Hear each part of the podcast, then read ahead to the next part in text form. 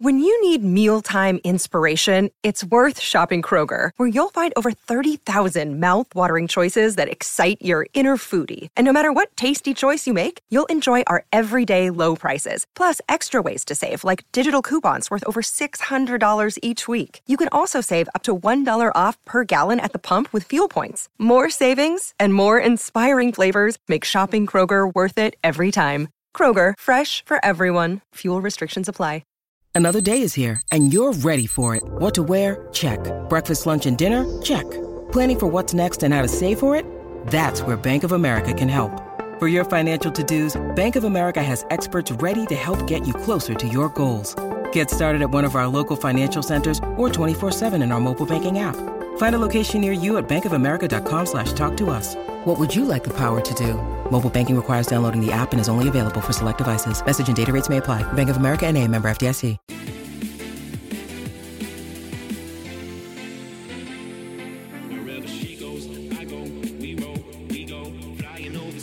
Good morning, all till all. Morning. Uh, welcome into Izzy and Kippy for breakfast.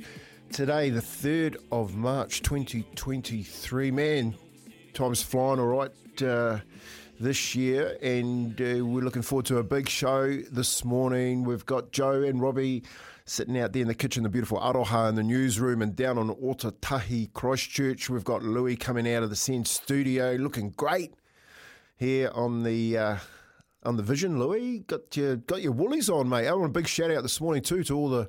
The farming boys out there that are probably just coming back in and mucking up after uh, putting the cows through, milking. It's always a always a really good time for them in the uh, early on this morning. Big shout out to especially the boys down the Mackenzie country. Um, yeah, I wonder what it's like down there at the moment too, with all that rain and and all that sun coming out of the South Island. I would have thought uh, probably the place to be. But uh, Louis, how are you this morning? It's the one thing that keeps me honest, Kempy, about whinging about our hours that we work and getting up at four a.m. is the the fact that there are farming and rural people around New Zealand who do it earlier, horse trainers and and stable hands included, and track working jockeys. They do it earlier, they do it colder, they do it tougher. So it's the one thing that shuts me up, because otherwise I just it's the first thing I'd say every morning. Jeez, it's early, isn't it? Um, we, we here I am sitting in my woolies in the studio. So massive shout out to all of our rural communities that are up and at 'em on a Friday. And do you know what? They don't care it's Friday, because tomorrow it's Saturday and they'll probably do the same thing. And then Sunday they'll do the same thing. Farmers don't have weekends. They don't have public holidays. They don't have school holidays. They just just get out there and they do it. And especially... Um, a massive, massive shout out to the people that have copped a lot of water over the last few while, and it's put them on the back foot for their stocks, their crops, whatever. Uh, just because we are city based, don't think, especially you and I, Kempy, and Izzy as well, we're all from rural backgrounds, and uh, we always have you on the forefront of our minds, don't we? That's exactly right, Louis. Well, well said. And of course, the other people that are always up at this time of the morning are our, our trainers, our, our horse trainers who are getting ready for a big weekend up here in Tarapa. Um, races in Waverley today. They, they're the same, no holiday, so big shout out to the boys, especially my mates down there at the Gap in uh, New Plymouth. I know that they're listening in. Robbie Patterson, uh, the Sheik, Al Sharrock, and uh, everyone else that keeps the keeps the game ticking down there and around Aotearoa. Good morning to you all, because I know you, you'll have your radios turned up and you'll be listening to Izzy and Kemi for breakfast. It's a big show today. Um, and don't forget, we also have another pair of the all-new Z, uh, Z G twenty-three golf shoes to give away from Adidas. Um, we'll nominate someone later on in the show, so make sure you're texting in on the Timber Bed Bedpost text machine, double eight double three. Even if you've got something, you can join us, oh eight hundred, one five oh, eight one one, anytime throughout the morning. It's a massive morning for us today, Louis, out of seven. Obviously, we're going to talk with Breakers um, and to Bill O'Reilly, the king, and the one and only King, King Kapisi. Might even wrap us out a tune. A seven forty will catch up with a good old Steve McKee. I'm looking forward to that. I'm looking really looking forward to that catch up. Stixie. Stixie is such a good man. Um, so stay tuned at seven forty. After eight, we're going to open the lines up. oh eight hundred, one five oh, eight one one, because tonight the Warriors kick off their season. I'm actually looking up at the screen here. Andrew Webster talking to Monty Beetham. Um, and we're just going to see after last night's effort, how good was that? We were wondering whether or not they could they could uh, produce something as good as what Super Rugby did last week, and even the Black Caps' epic finish with that one, one run win, and we get a game going into extra time. First one off the bat between Melbourne and Parramatta. Pip, I don't, look, we know we were talking about it five minutes ago, Louis, but Melbourne were handing the game to Parramatta, and they just didn't want it. You know, win is win, right? It's, it's the stupidest saying, but it's the best saying. Win is win. And I think that also means that when teams that are deprived of trophies and success play winners, they also lose. They It's equal part, Melbourne Storm are winners, and Parramatta probably had this massive mental block thinking, gee, this game's here for the taking against the, probably the perennial premiership, well, one of the favourites. Can we climb that hurdle? The answer more often than not is no. No, you can't, because you're staring a big ugly beast in the face. They're giving you opportunity after opportunity. It's like when you're playing beer pong and you get out to a massive lead, and you kind of know in the in the bottom of your heart, as they start chipping away, you're like, oh no, oh no, oh no. And then you keep missing your last shot. You keep missing that kill shot, and eventually what do they do? They run you down. Oh, that, that, that they went error, error, Melbourne, last five minutes. And Sivo runs out, and they drop the ball again, and then they hand it back over. And I'm like, honestly, if it was Brad Arthur, I'd be that'd be it. I'm like, that's it. We cannot get this game. And Harry Grant, I'm telling you now, he's gone to another level. The way that he what dominated the ruck and just brought players onto the football and got them behind the Parramatta uh, forward pack, he tied them out. He he, he basically won that game um, single-handedly.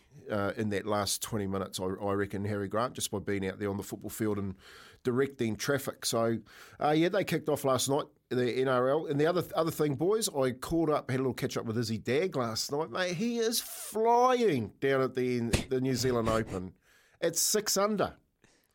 So he is he was happy as anything. He, he said the shoes are great, you know, nice and comfortable, walking around, hitting it well.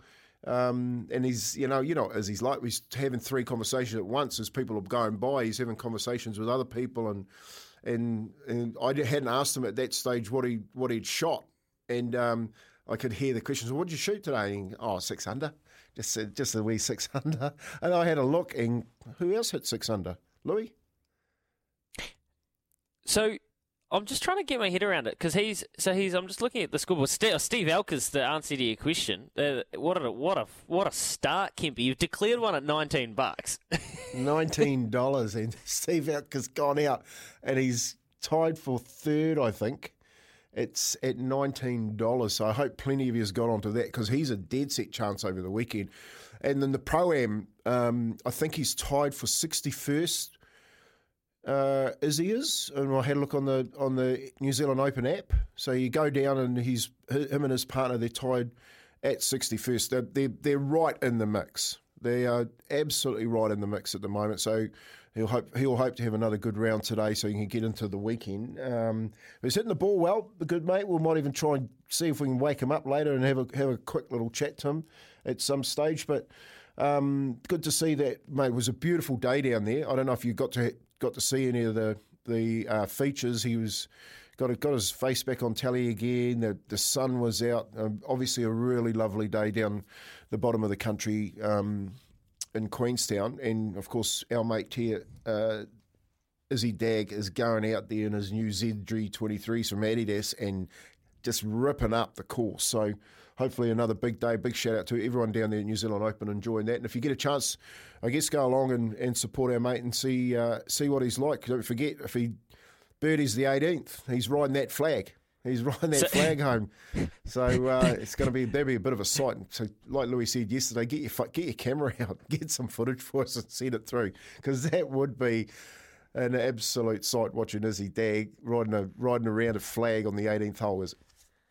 So I've found it. He's yes, you're right. He's tied sixty-eighth, Armstrong Dagg.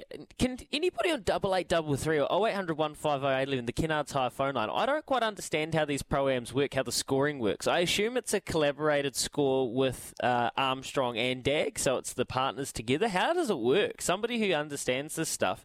I I did see a bit of it when I rang Sticko McKee. Steve McKee to get him on the show and talk Sunline, because, yes, the derby's on tomorrow, but they've also got the McKee family Sunline Vars running, the Group three, and the Mufasa Stakes, so there's lots to talk to Steve-O about.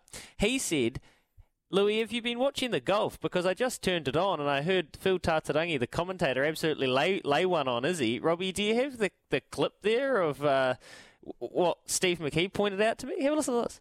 Playing alongside of Israel Dag in the Pro Am format. Is he playing off seven these days? I haven't seen too much proof of that just yet. Like he sent me, he sent me that clip. I'm, I'm, I'll put that in my uh, next message too. What does he mean? He hit six under. No, well, that's what I mean, Kempi. I, I don't know, because the scoring, because it's a collaborated score with the pro. Someone will clarify for us. But I've tuned in and I've rang Steve-O and he's like, mate, have you watched the golf? Phil T's just laid one on Izzy. He's just put one on his chin. Let's um, get him on. Let's let's get Phil Tartarangi on, and but, uh, we'll talk. We'll get Izzy on too, and we'll play that clip. That'll be it's so well, funny.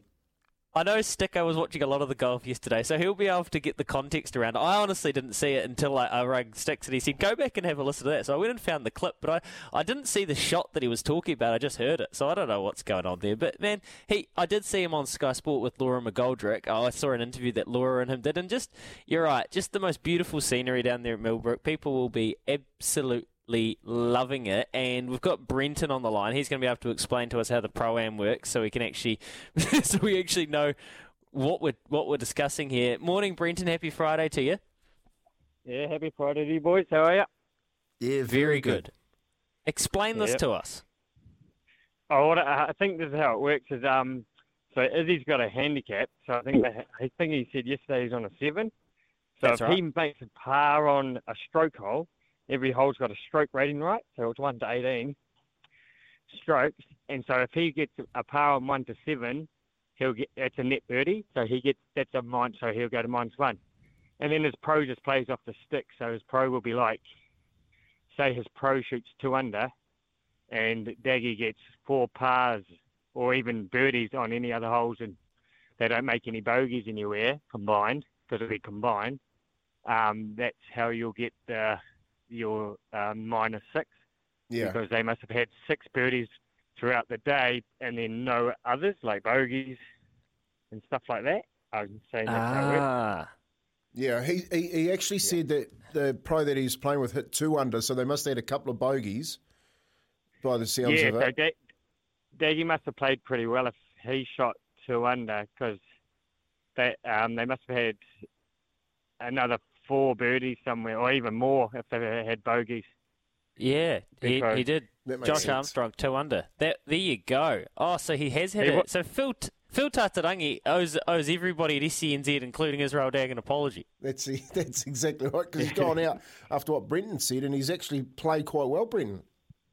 Yeah, Matt. Yeah, so he must have been must have been pretty good. He, even if he had bogeys, it doesn't matter, because his his partner might have made a par on that hole.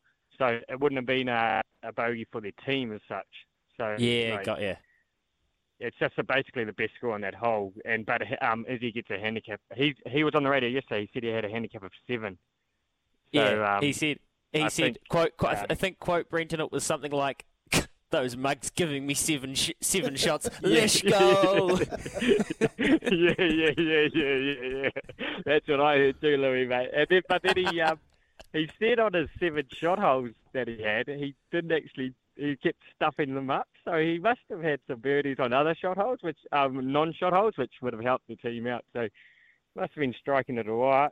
So let's hope he can, let's yeah. hope he can keep doing it today, Brenton. Thanks a lot for explaining that to us. Um, yeah, let's just, let's just hope that uh, Izzy's there for the weekend.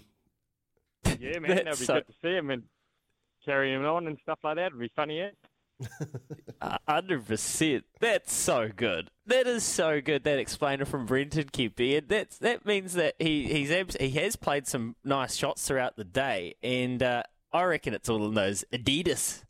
He's got the footwear for it. Yeah, that's exactly right. And like like you said, they're pretty comfortable shoes. I think mine are arriving today. Uh, the Z, Z G twenty-three range of golf shoes from Adidas. So we'll give it a, another pair away today. And uh, Louis, I'm pretty sure there's be some happy punters who gave it to a um, a person whose sixtieth birthday is this weekend yesterday. We'll find someone later on yeah. uh, this morning to do the same thing.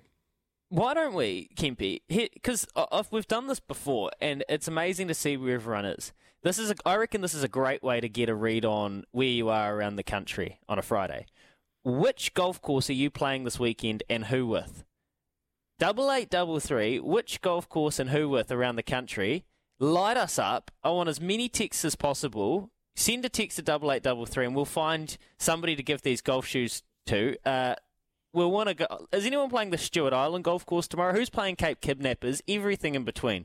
That's a good way to do it, isn't it, Kempe? We'll see how far and wide we can go. Yeah, perfect. Absolutely perfect. I think, um, geez, I'm I'm starting to get excited too. I haven't had a game of golf for a while, but I'm I'm actually getting excited to receiving these these um, golf shoes. I might have to pull the old dust the old clubs off, Louis, and get out there myself. But um, the Mizunos. The Mizunos, the Mizunos, how good, how good are they? I don't, I don't know if they're the right length still. I might have grown a little bit.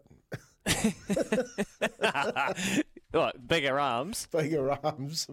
Yeah, we'll just see, eh? We'll just see. But um, oh no, well, that's a that's a great um, a great result. If we get get if anyone out there's out there got a game of golf on this weekend, anywhere in Aotearoa, I know there's you know um, plenty of golf being played. Just text it in double eight double three, and we'll we'll choose someone uh, to give those Z G twenty-threes out later on in the show. Absolutely awesome. Double eight double three. As far and wide as we can go. What course and, and who with?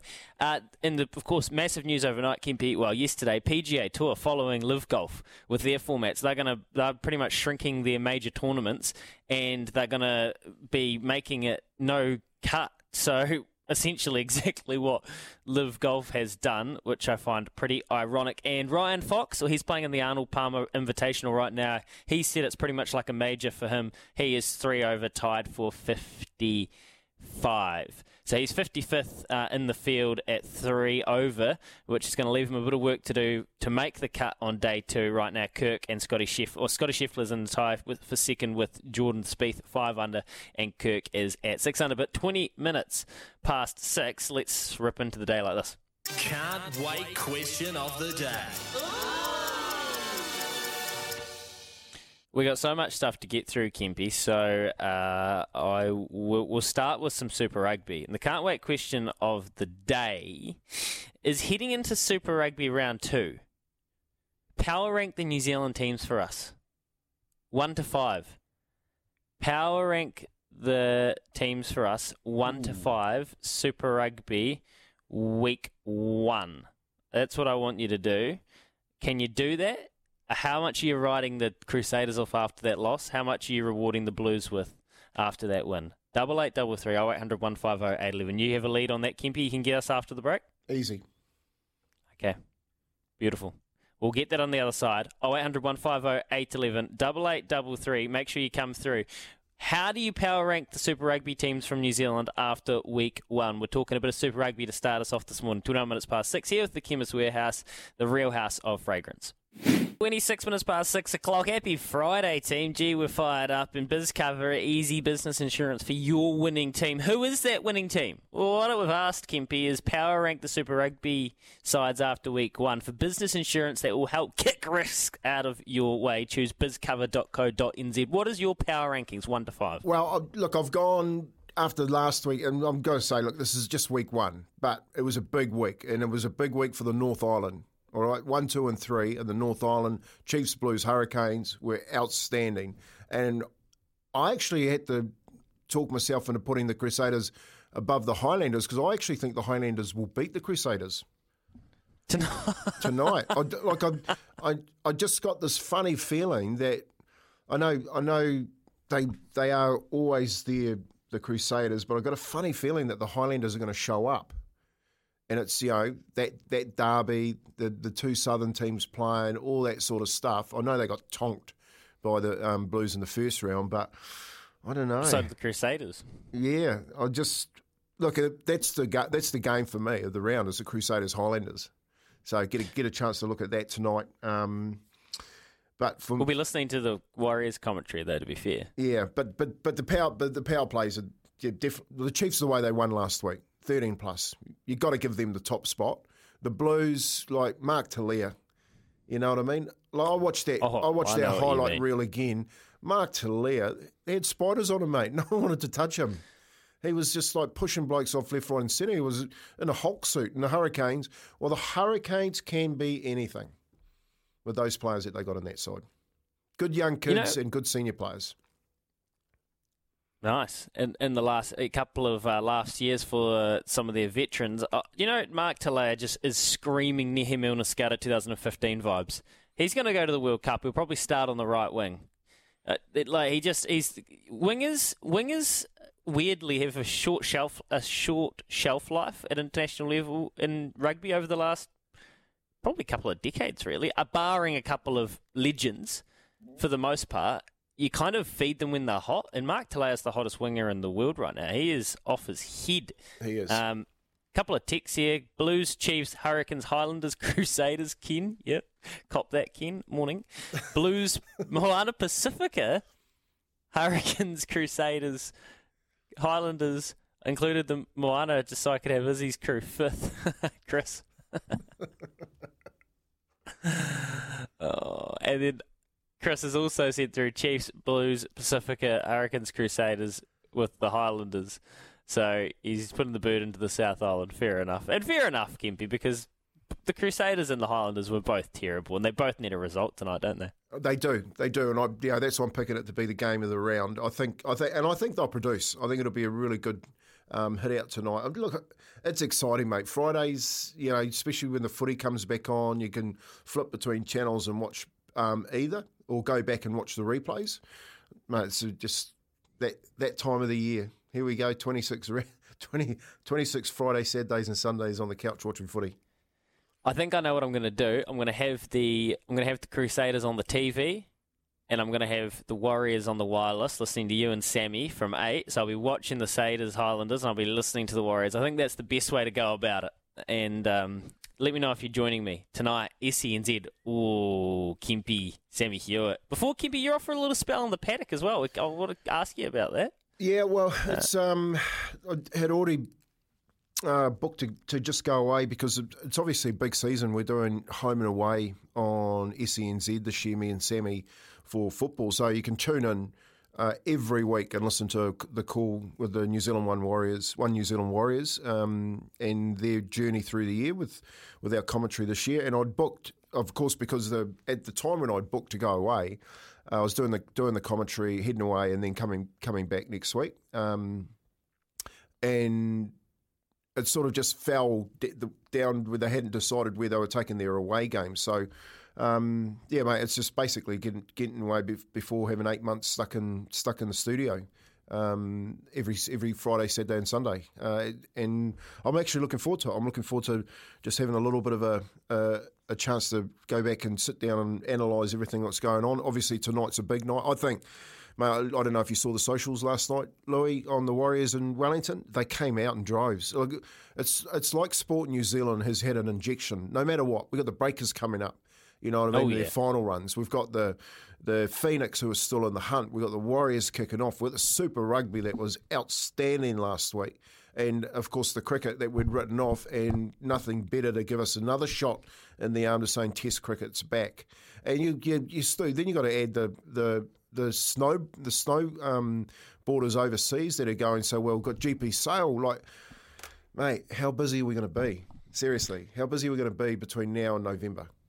Yeah, and uh, just perfect for the All Blacks to throw a hand grenade in the mix. But you're right, it has been one of the great weeks of sport in New Zealand. twenty-eight away from seven. When you put it like that, you rattle off the week we've had. Wowee.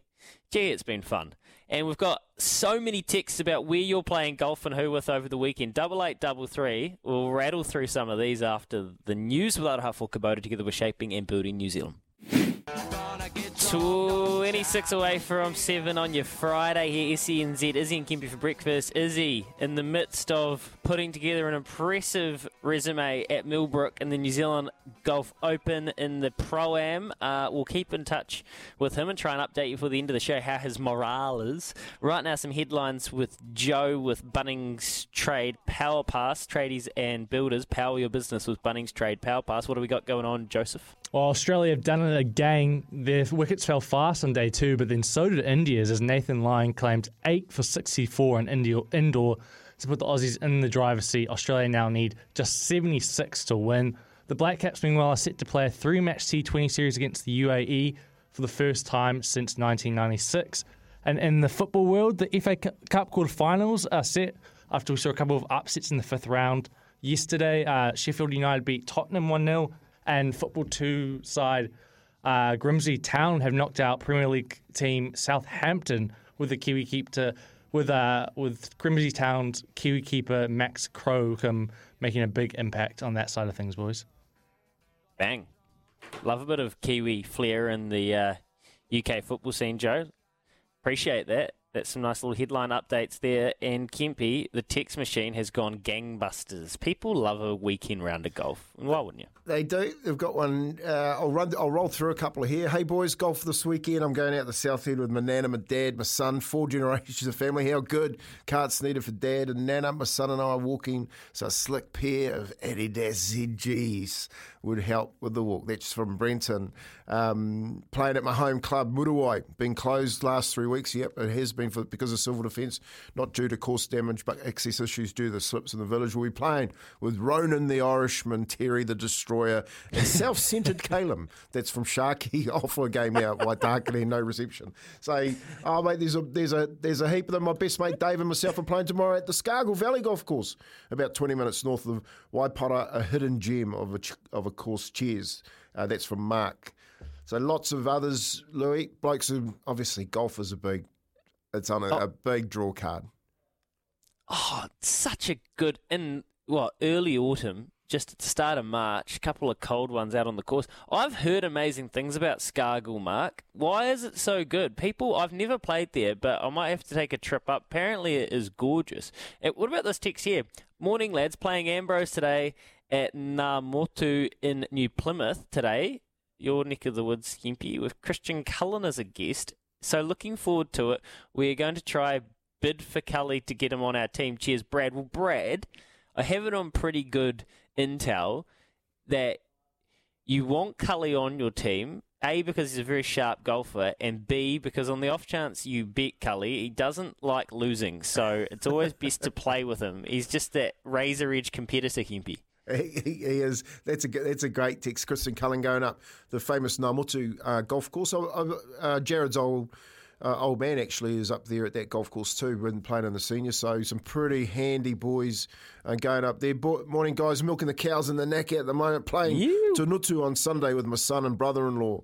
Uh, cheers. That's from Paul. And another one here. Our annual one hundred Club comp is on. I said that Tanutu Golf Club. And this afternoon it's the Mat- uh, Matapu School Ambrose fundraiser. Cheers. That's from Paul down in South Taranaki and Hawara. Um, yeah, a lot of t- lot of Taranaki boys getting out on oh. the golf course this weekend. I've got no one, and then no one's coming through here. Waitara, we've got the links course down the bottom down there by the beach, or we're heading up uh, on the inland up there as well. So you know, get get texting. There's uh, a pair of shoes, the Z G twenty-threes to give away this morning. Uh, Uh, plenty coming in, and we just want them coming in all morning. Double eight, double three. Gee, that's a strong Taranaki contingent. That is a strong representation. I wonder if lots um, of farmland down there. They make lots of golf courses. yeah, yeah, yeah. That's, that's a good point. Also, we had a fill up on the Taranaki horses at Otaki in the weekend. We were Taranaki hardcore. Robbie Patterson and Al Sharrock, they're just a punter's dream at the moment. Those boys are just flying. So yeah. um, good to see the Naki listeners coming through thick and fast, Kempy. Yeah, well, this, mate, he's got plenty on. I just tried giving Al a call in the break then, so I'll get him in the next one when we go to it, uh, just to get some bully on what's uh, actually happening this weekend. I see he's got a few in Tarapa's big racing down in Waverley today as well, so the Central District's boys are out in full force. I'm sure too at Love Racing uh, six fifty-five, you'll have a couple of beauties for us again. So we'll tip something out to everyone. Um, so keep tuned at six fifty-five for uh, a big, but Sticko, I'm pretty sure Sticko's going to have something. I know what he likes because he yeah. sent it through in the Good Oil chat last night. He's we'll already mine it. How we'll good. mine it out of him. How we'll good. mine it out of him. We'll make sure he leaves us a little parting gift. But Kevin says, Kempy, I've got forty dollars waiting for your tip today. Six wins, one defeat. Come to the party. My wife was asking, what's happened to your picks? Remember, Kempy, happy wife, happy betting life. It's a very good point, Kevin. So uh, you don't think that you're not going to lob one out today. Yeah, it's a well. I don't. You know, that's sort of, as we know, Louis, you don't lob them out all the time because the six, the yeah. six one will go to six, six and sixty. The more you bet, the more you don't get. That's right. So, and I've learnt, I've learnt my lesson, and we'll. Six and one is not a bad is not a bad retiring package. Oh, come on. We'll you, get you hey, one, you Kev. Don't worry. To, we'll get you one, You Kev. Can afford to make it six and two. It's that good that you can afford to have one more crack. Uh, yeah, twenty away more. From seven. oh eight hundred, one five oh, eight eleven. The Kenata phone line is there, and let's play Quizzy Dag. It's a Friday. Kempy's got the quiz. The Kemp Master. I've got the clues. Terrible clues, but I'll try to help you out best as I can. Light us up for a fifty dollars T R B bonus bet, then we'll lob you a tip before the end of the hour as well. Give us a call, oh eight hundred, one five oh, eight eleven. T R B bonus bets, don't ask Google, all your sleigh, yeah. It's Quizzy Dag on S E N Z Wood. It's Quizzy Dag. Oh, we went that weekend. It's Quizzy Dag on S E N Z Wood.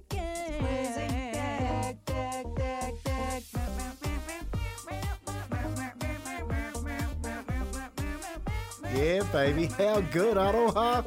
I'll tell you what, best best time of the week is when Aroha belts out the Quizzy Dag for us on a Friday morning. And if I give you a gout, I wonder what Louis is going to give you when he gives you the clues today because, man, best of luck today. Whoever's written this up again. The second question, I can't wait to hear the clue for that one. This is going to be outstanding if you pull that one off. All right, we're going to go to the lines. And first up, we got Timmy down at Christchurch. Morning, Timmy. How are you? Morning, lads. How are we? All good, all good, mate. Friday. Fun Friday. Happy we Friday. Had... Happy Friday. Happy Friday. Everyone's off. Looks like it. Everyone's having the weekend off. I'm going to play golf. So um, what about you? You playing golf this weekend, Timmy? Mate, I'd love to, but I've got no shoes, bro. oh, well, you, better get, well, you better get texting then, will you? Oh, you never know. You yeah. never know. I love that too. You just threw that one in there. Let's get cracking. Who scored the match-winning try for the Storm and Golden Point extra time to beat the Eels last night? Oh, um, oh have you got a clue? Hat trick. Uh, was it Tony Maipie? I don't know how to say his name.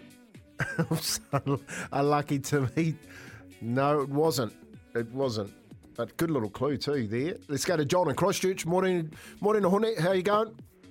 G'day, Kempy. How are you, mate? Yeah, I'm really, all right, buddy? I'm really good, mate. Who scored the match-winning try for the Storm in Golden Point extra time last night?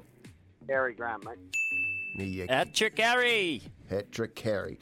The third test between India and Australia has been a low-scoring battle. Name either of the only two players to score fifty. Oh, God. Um, that dude, oh, man. Yeah, I actually read that just before, too. Um, oh, Labuschagne, was he? Oh, unlucky, John. No, it wasn't. Um, talk to you next week, Kate. We'll go to Lammy, P. Naughty. Morena, oh. Lammy. How are oh. you, mate? Morning, uh, morning, uh, Uncle and Louis. How are you guys? Yeah, very good, very good. Um, get straight into it. Third test between India and Australia. Oh. Name uh, either of the only two players who score fifty. That fella Kawaja, the opening batsman for Australia. Oh, cool. I was hoping that you'd ask Louis for a clue then. I was hoping you weren't going to, Lammy. Good work.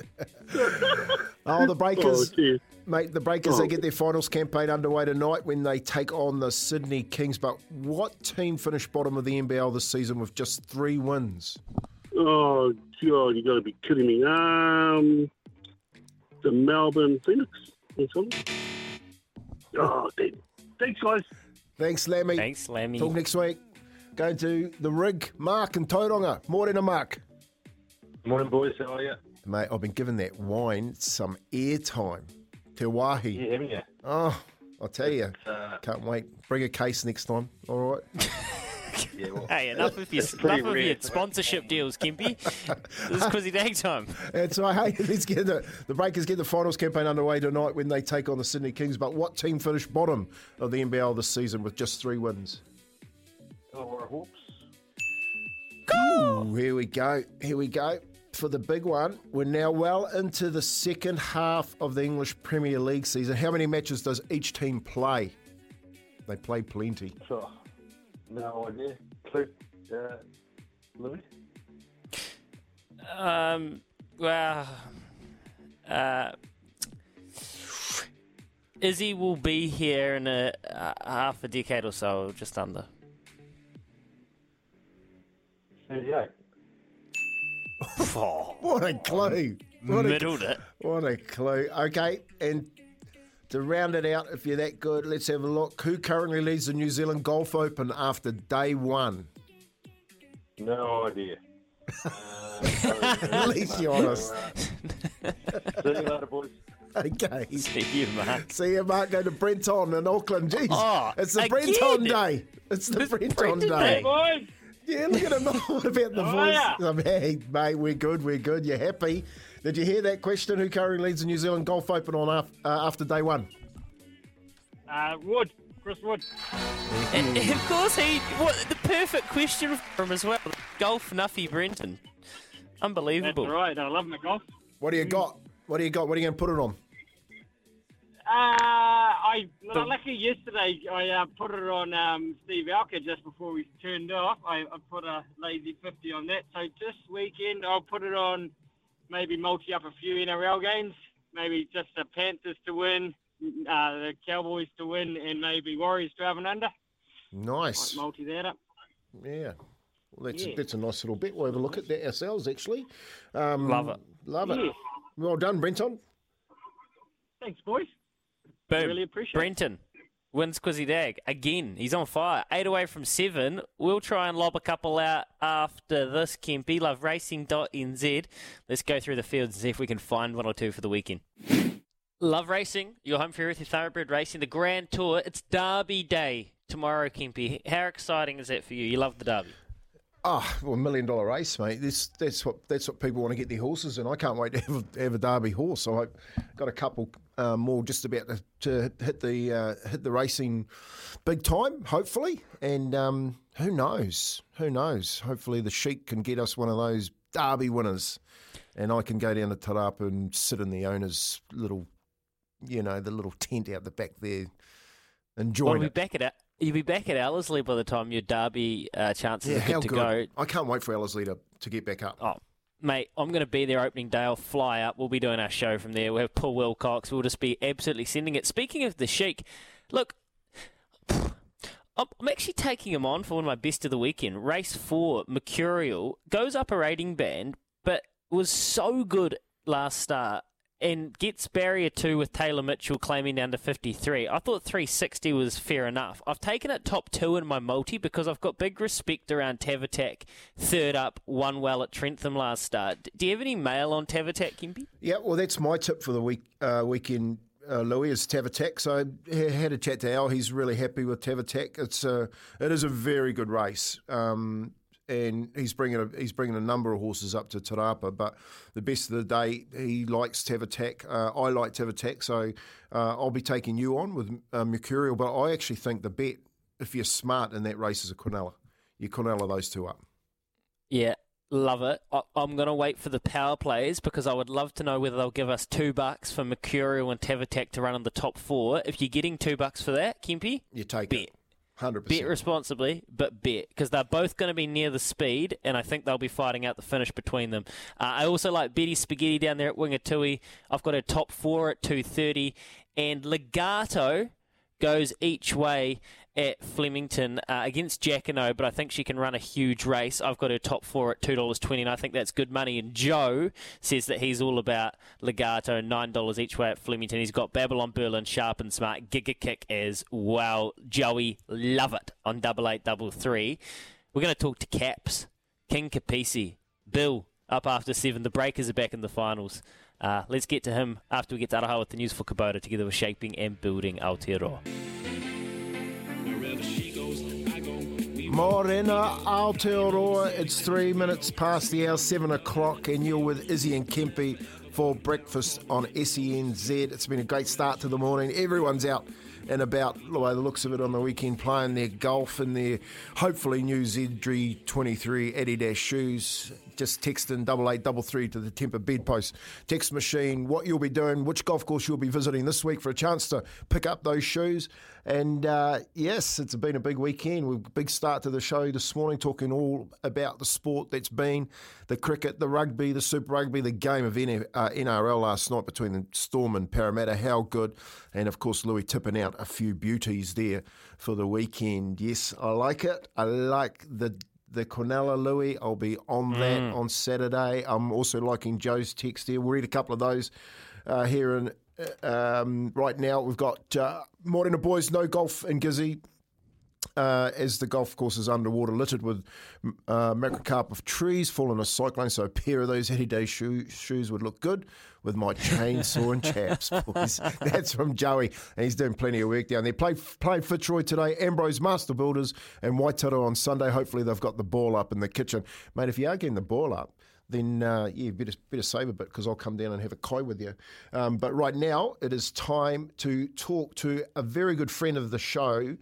Um, and it's been that time of year, the Breakers. You can debate the impact that the New Zealand Breakers have had in, on our community this year. The turnout games have been tremendous, and the team's rise from the bottom of the league to N B L finalists has been inspiring to watch. With Game one in Sydney on our doorstep, we thought it would be time to bring back one of the biggest Hoops fans that we know.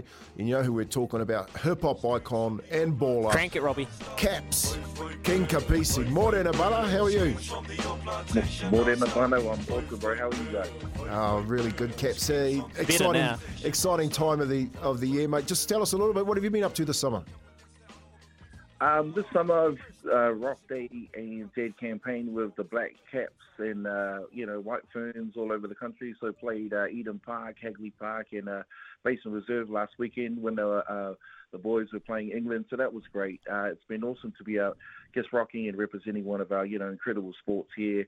And, um, you know, shout out to, to everyone that's just putting in the effort. It's some incredible times. Caps, it's an honour to have you back on yes. the show. The le- the legend, Thanks, the bro. legend, King, King Kapisi. You've um, your your identity with New Zealand sport is just growing yearly, brother. You you're in with the the cricket boys now. It's been so good to see you around the country touring. You just have it coursing through your veins. You love sport so much, don't you? Brother, I was. I'm a. I'm a. I'm a sports guy, and I can play multiple sports. Um, I think you know. I nearly played. Uh, Uh, basketball for Samoa, you know, definitely uh, tried to play, you know, I, I play table tennis, uh, you know, I'm I'm just a sports guy all around and I can, um, I'm I'm just keen on just our youth, our rangatahi, our next, you know, uh, uh, generation just to get busy and have something to do because as you guys know, sports can actually give you a bit of uh, focus and, and give them something to do instead of uh, sitting down just playing Uh, Xbox today. Not that Xbox is, is bad, but we just need to find things to just motivate our youth. And in between that too, you, you, you're wrapping out some tunes at Splore and all the festivals around the country. Such a busy man, Caps, you know, every, every time I'm looking on the socials, you're out there doing bits and pieces for our community. Just this screams from the, um, the old plantation um, mashup with the Indian sounds and the cross-cultural um, celebration of mm. cricket. Just tell us a little bit more about that. Well, I was really lucky to be able to, um, you know, uh, you know, work and partner with with Cricket New Zealand, and shout out to the, to the crew because they, you know, we had a chance to remix a song that is an anthem in the South Pacific around the world, you know, amongst amongst different peoples, and be able to make something different. And I got some brothers, you know, that from the Indian community to come on and play tabla and dole and different instruments, and um, and we made a, a totally different remix. And being able to uh, play that around the country and represent, you know, for our cricket whānau around the world, including India and Pakistan, was, was a great honour for me to be able to just do something different. Because from, you know, being a sports guy, but also being a muso, I think that um, us as musos, we have a responsibility to actually make sure that we bring music to the people. And that, that's what, what our job is. We bring the vibe, set the vibe, and then we, we uh, play that up to people. So it's been a great honour to be doing this for the last thirty, you know, thirty years or so and keep on doing it. Oh, you're just synonymous with New Zealand culture, pop uh, art culture, I think, Caps. Um, you know, we, we're massive fans of you at S E N Z. And the Breakers, I couldn't think of a better day to catch up with you, man, because, look, you basketball's your true love, I know that, and with Hoops and Life and what you do. I love following you guys on Instagram. And the Breakers is such a key part and key cog to our New Zealand Hoops identity, aren't they? And when they were winning titles, you know, when the Breakers are strong, Basketball New Zealand is strong. So you must be so proud to see them back in the N B L finals after what's been a pretty tough few years.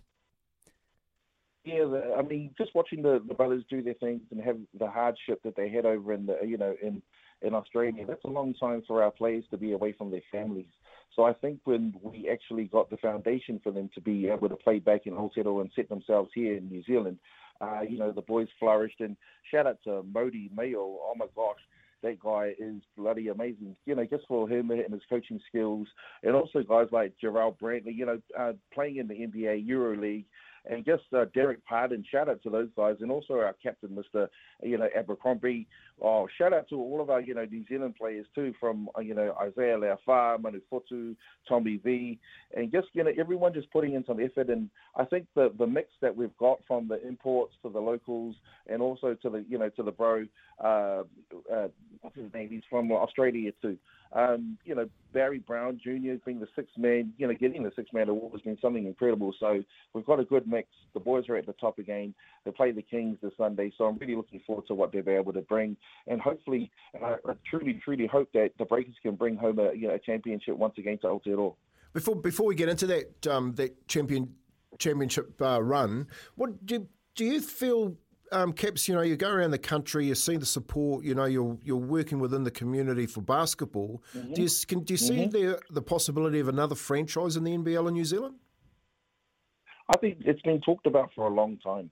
And I know some people that have actually tried to bring in a new franchise, and because they know some of the stuff that's happening in the N B L, uh, there's been talk about, you know, another couple of franchises over in Australia.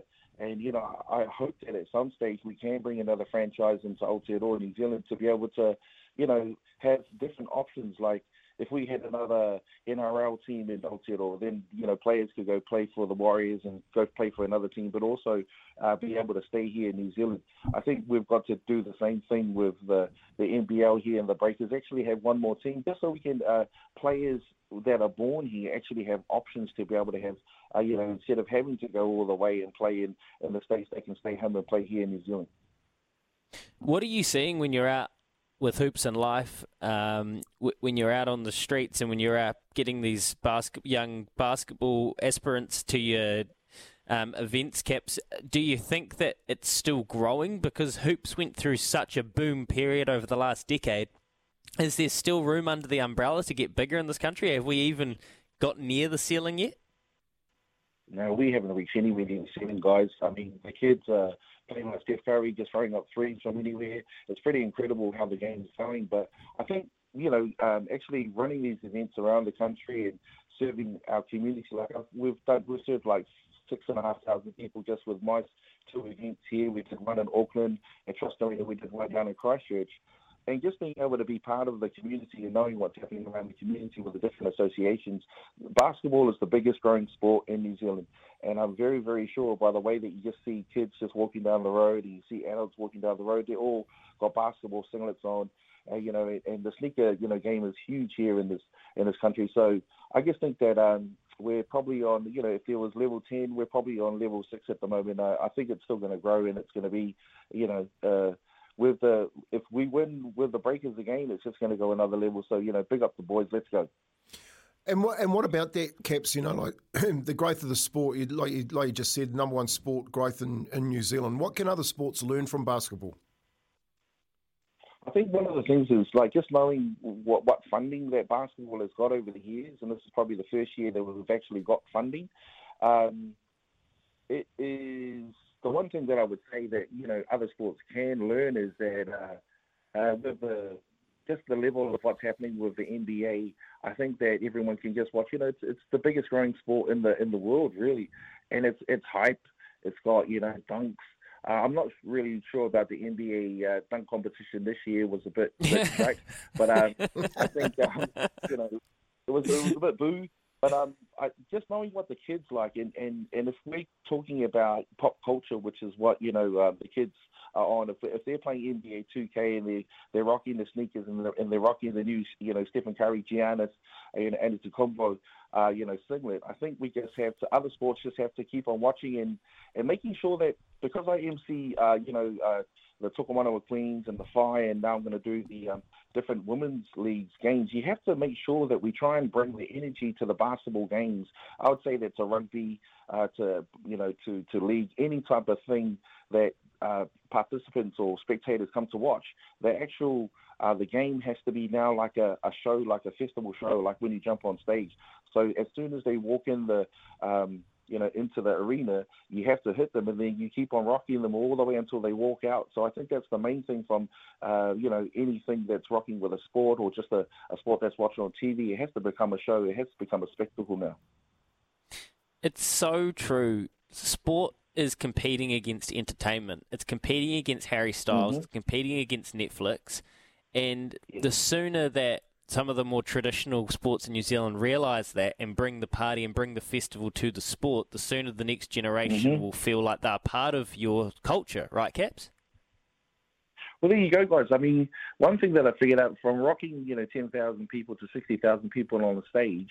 Um, so when I emcee these games and when I D J at these games, the Tall Blacks and the Tall Ferns games, I make sure that at the party, as soon as they walk in, my job as the emcee and D J is to make a party vibe to be able to, you know, so you can have a good time and it's not just sitting just watching a game. You can sit at home and, you know, watch a game on T V. But so, but if you're going to bring, you know, the vibe to an actual live game, you have to um, treat it as a, Um, you know, as a party, and the people want a party. And so uh, as an emcee, because I rock, you know, crowds, you know, uh, musical crowds, I find the transition to be able to rock a sports crowd quite easily, as, easy as well. So uh, that's my job. I'm here to bring the party, and I'm here to bring the pain to, you know, to the game. You and you and you certainly know how to do that when you get up there on that stage, mate. Just before we let you go, I'm just sitting here thinking, you know, how good would it be There's cat, to have Caps in, in any sport, just hot, do, doing the hype reel.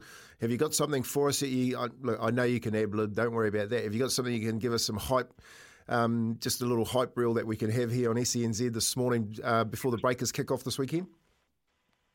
Oh, would you like me to just do something live, just like right live, now? Live, brother, come on. You got something. Oh, yeah. Breakers. Let's get it.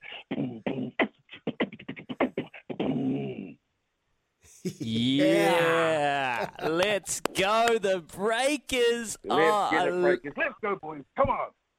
Ah, oh, that's it. That's the vote they need. Uh, King Kapisi, Bill, we are so uh, honoured to have you whenever you pop up on S C N Z. We'll get you back in the studio for New Zealand Aotearoa Music Month coming up um, later on. Well, actually not that far away at all. Go well, mate. Awesome stuff over summer. Love seeing you pop up and, and rocking those sports crowds, as you say it. We'll talk soon, man. Appreciate you, brothers. Thank you very much, boys. Let's go, Breakers. What an icon, Kempi. Oh. Absolute legend, mate. He's he gives me goosebumps every time you you know. He's just like I said, you know, a while back, doing he did a he did a a, um, a a live set from me just because I was walking past him when he was setting up. Um, him and his wife, who who can sing, absolutely sing, and uh, I've got to know him over the years. He's a really good mate, and he is he is the face of sport at the moment. Like any hype reel, like you look at the cricket, you look at what Auckland Rugby League's done with him. I'm sure he's done he's done car ads. He's just out there at the moment, and you watch him when he's when he's performing. He knows how to get people going. Easy, easy. Just an infectious personality, like a, a real zest for and passion for culture, for life, for sport, like everything that you want to represent on your best day. Every, the, when you think about the best mood you can possibly be in, I feel like that is Caps' energy. He just holds that, and um, yeah, it's awesome. The Breakers, Kempi, like just h- how, you know, if you look at a franchise and you look at a team that has dug deep and had to look at themselves in the mirror post the ownership change between from the Blackwells to Matt Walsh and his consortium. They had some low times. They've done it tough. They've probably been resource short when they were stuck in Australia. They've had lo- really seriously low points over the last, you know, they've changed the coach. And for them to look themselves in the, the mirror and look at around the group and Tom Abercrombie, Modi and their import, their new imports, but the you know the the core players that have been there over the last couple of years look at each other and say, you know, this isn't this isn't the team we know we are. This isn't the team we want to be. And for them to be able to build a culture and build a crew this year to get back, I really do think it's one of our best sports stories of this year, whether they win or lose the finals. To get to this point, it shows that it's aspirational for every other franchise and sports team that has not hit rock bottom but has been down and out. And I think that they're a bit of a case study, to be honest. And Tob Abercrombie, he's been on the show so much. You can understand why people follow him. He is just one of the best people. He is such a good man at first before he is anything as a basketball player. And I think that that kind of personality the team's taken on this year, I'm so proud of them, and I just want to wish them all the best. Whether win or lose, congratulations. Yeah, it, and, and well said, Louis. To, look, the Trans-Tasman uh, team of the year is, if they go out and win the N B L finals, Um, is the is the Breakers. You know what I mean? Unless anyone can go out there and win a Trans-Tasman competition after what they've had to go through over the last three years, and the only other team that really has done the same as the Warriors, uh, the Breakers have been influ- influential and, and aspirational, to say the least, of what what they've done this year. You remember talking to, to Tom um, Abercrombie at the end of last year? Remember that? Yep. Like, he hadn't seen his kids. He was just like, exasperated. He was saying, you know, the motivation is just trying to get up every every um, week for the game is really tough, and they were fighting at the bottom of the table. And you've got to take your hat off to Modi Moore.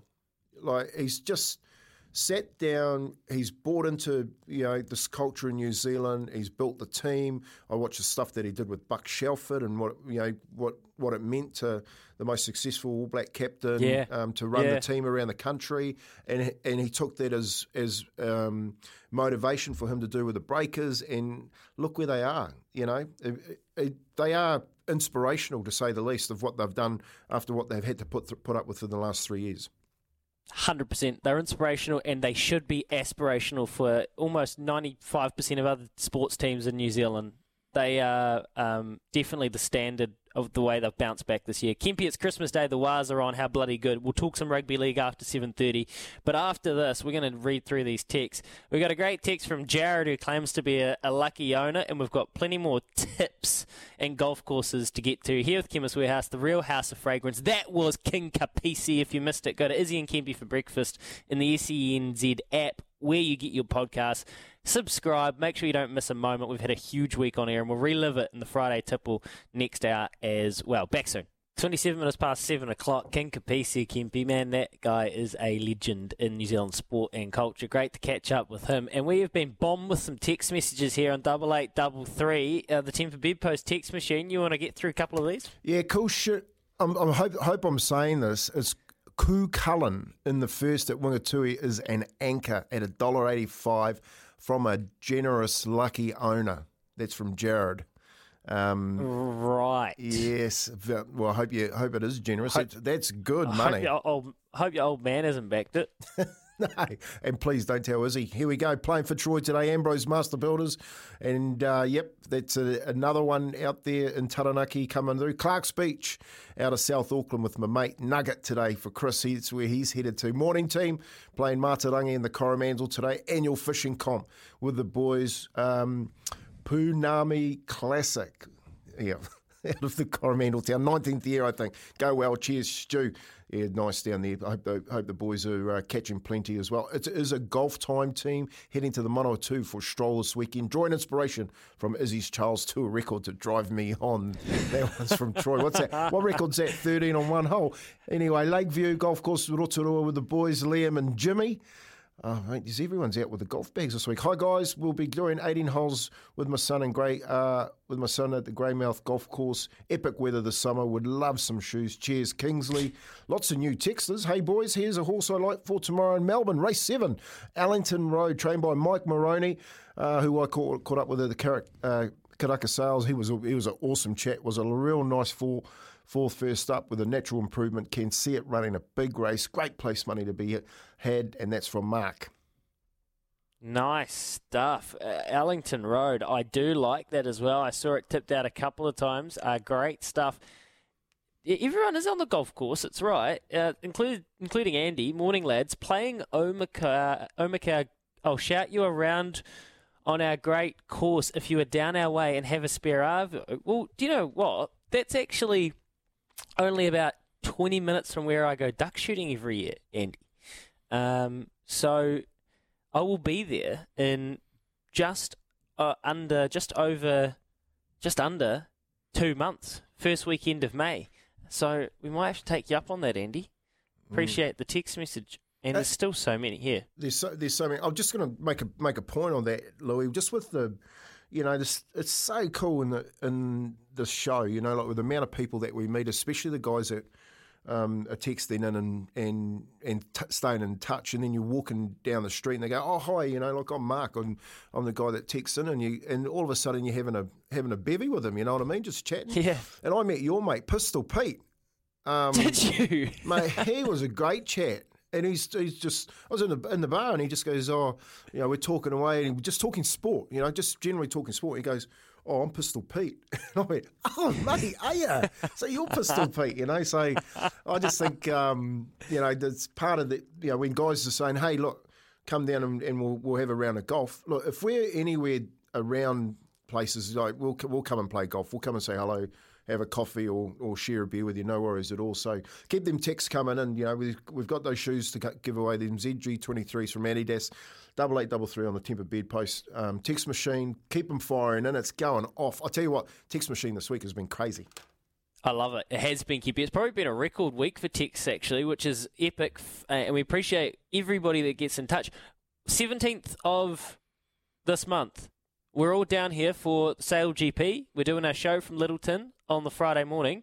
We might have to go park up at a pub and have a pub lunch and just say, "Come find us. Come talk some sport. one hundred percent Have a feed." We might have to just, we might have to park up somewhere. So uh, let's get on to that. Let's just have a little informal event, shall we? Here's Aroha News for Kubota. Together we're shaping and building Aotearoa. After this, our choices for in poll and some headlines from Joseph. On Bourbon.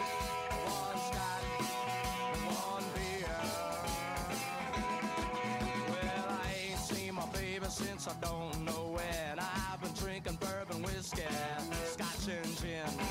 Gonna get high, man, I'm gonna get loose. S E N Z, welcome back to the show. twenty-seven away from eight. Geez, Kempi, you've just in, you've just inspired the text machine some more. Pistol Pete's come through for you. Thanks for the shout out, Kempi. Would have run through for the Criz today, but I was in the Macca's drive through at the gym, mate. Were you? How many burgers? Five for? Right. Let's have a call. Actually, how was the Wahlburgers? Oh, mate, nice. Very nice. Wahlburgers. Paul and Mark Wahlberg opened up that Wahlburger restaurant down there in the viaduct uh, right next to Euro. Big, beautiful. Uh, mate, look, it's got to be the flashiest burger joint in town. And I'll tell you what, you couldn't get a seat. You couldn't get packed? a seat. It was absolutely packed and it was tasty. Very tasty. S E N Z there was with Staffy yesterday afternoon. I did a little bit of a chat with him about what's going on uh, tonight down in Wellington with the N R L Warriors kicking off against uh, my old team, the Knights, and uh, had a burger to boot with uh, young Charlie Waite, talking all things life, the boy from Waikura, uh, works here in the sales team, and of course Bradley Bacon, who can sniff out a feed. Can he? What? Now, Charlie is a good lad. I'm a big fan of Charlie. King Charles, the king. And I'm also a big fan of Joe and Kennard's Hire, making your job easy. Kennards dot co dot n z. What are the headlines telling you from around the world, Joe? Well, I'm a big fan of yours too, Louis, and I'm a massive fan of Kemby's right now. The Oracle tipped Stephen Olker at nineteen dollars. He's tied for second in the New Zealand Open at the moment. He ha- Here's how he's feeling. Yeah, pretty good. I got a nice solid start. You know, birdied the first couple of holes, so kind of settled down and, and got into a bit of a groove. Um, yeah, I kind of felt like I just left a little bit out there because, you know, there wasn't much wind today. Uh, I didn't get the par fives on the on my back nine, the front nine on the Miracle. So, yeah, a little bit disappointing, but overall the score score was good. You know, I just kept my nose clean most of the day. I think I had a three putt in there, but apart from that, it was pretty good. Cool as a cucumber, Kempi. I'm feeling good about this one. And the Black Caps are back at it next Thursday when they take on Sri Lanka at Hagley Oval in the first of two tests. Sri Lanka's coach Chris Silverwood fronted media to talk about how the squad's been travelling. Yeah, we've had some great preparation back in Sri Lanka uh, with a test camp that we have there, and obviously arrived here fit and well, which is great. And uh, we had a couple of good days here at the, I'm at the facility here, which is fantastic. So the, the boys are, are travelling well. They're in good spirit. So we're looking forward to this uh, this contest. There you go, boys. There's your sports headlines.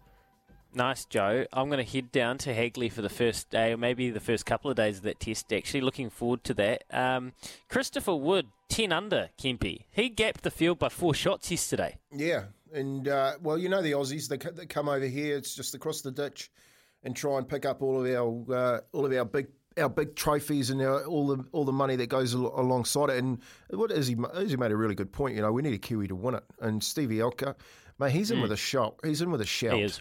You know, so I think the nineteen dollars is a is a really good bet. You're not going to get that today. You definitely won't get it tomorrow. Um, and I think he's going to be in the mix come come final day. All right. We're going to talk to Stephen McKee in a bit, and he was watching the golf yesterday, so he can fill us in with what he saw from Stephen Elka. Two great Steves with the golf course. Joe, choices for in pole time, so your floor change in instant with room view. You've uh, cooked us up something Warriors-related here with the help of Kempi, so off you go. Yes, I have, Louis. Um, the question is, who will the Warriors Player of the Year in twenty twenty-three be? Uh, will it be Mitchell Barnett, Tamari Martin, Anfernua Blake, or uh, other? Who, who who who you got, boys? Oh, Marata Nukuri, I think he'll be pretty good uh, to be thrown in that too, um, Joe. But I think you've I think you've picked the top five there quite easily. I think uh, Mitch Barnett, the talk about him being Adam, um, Michael Luck, Kevin Campion style player.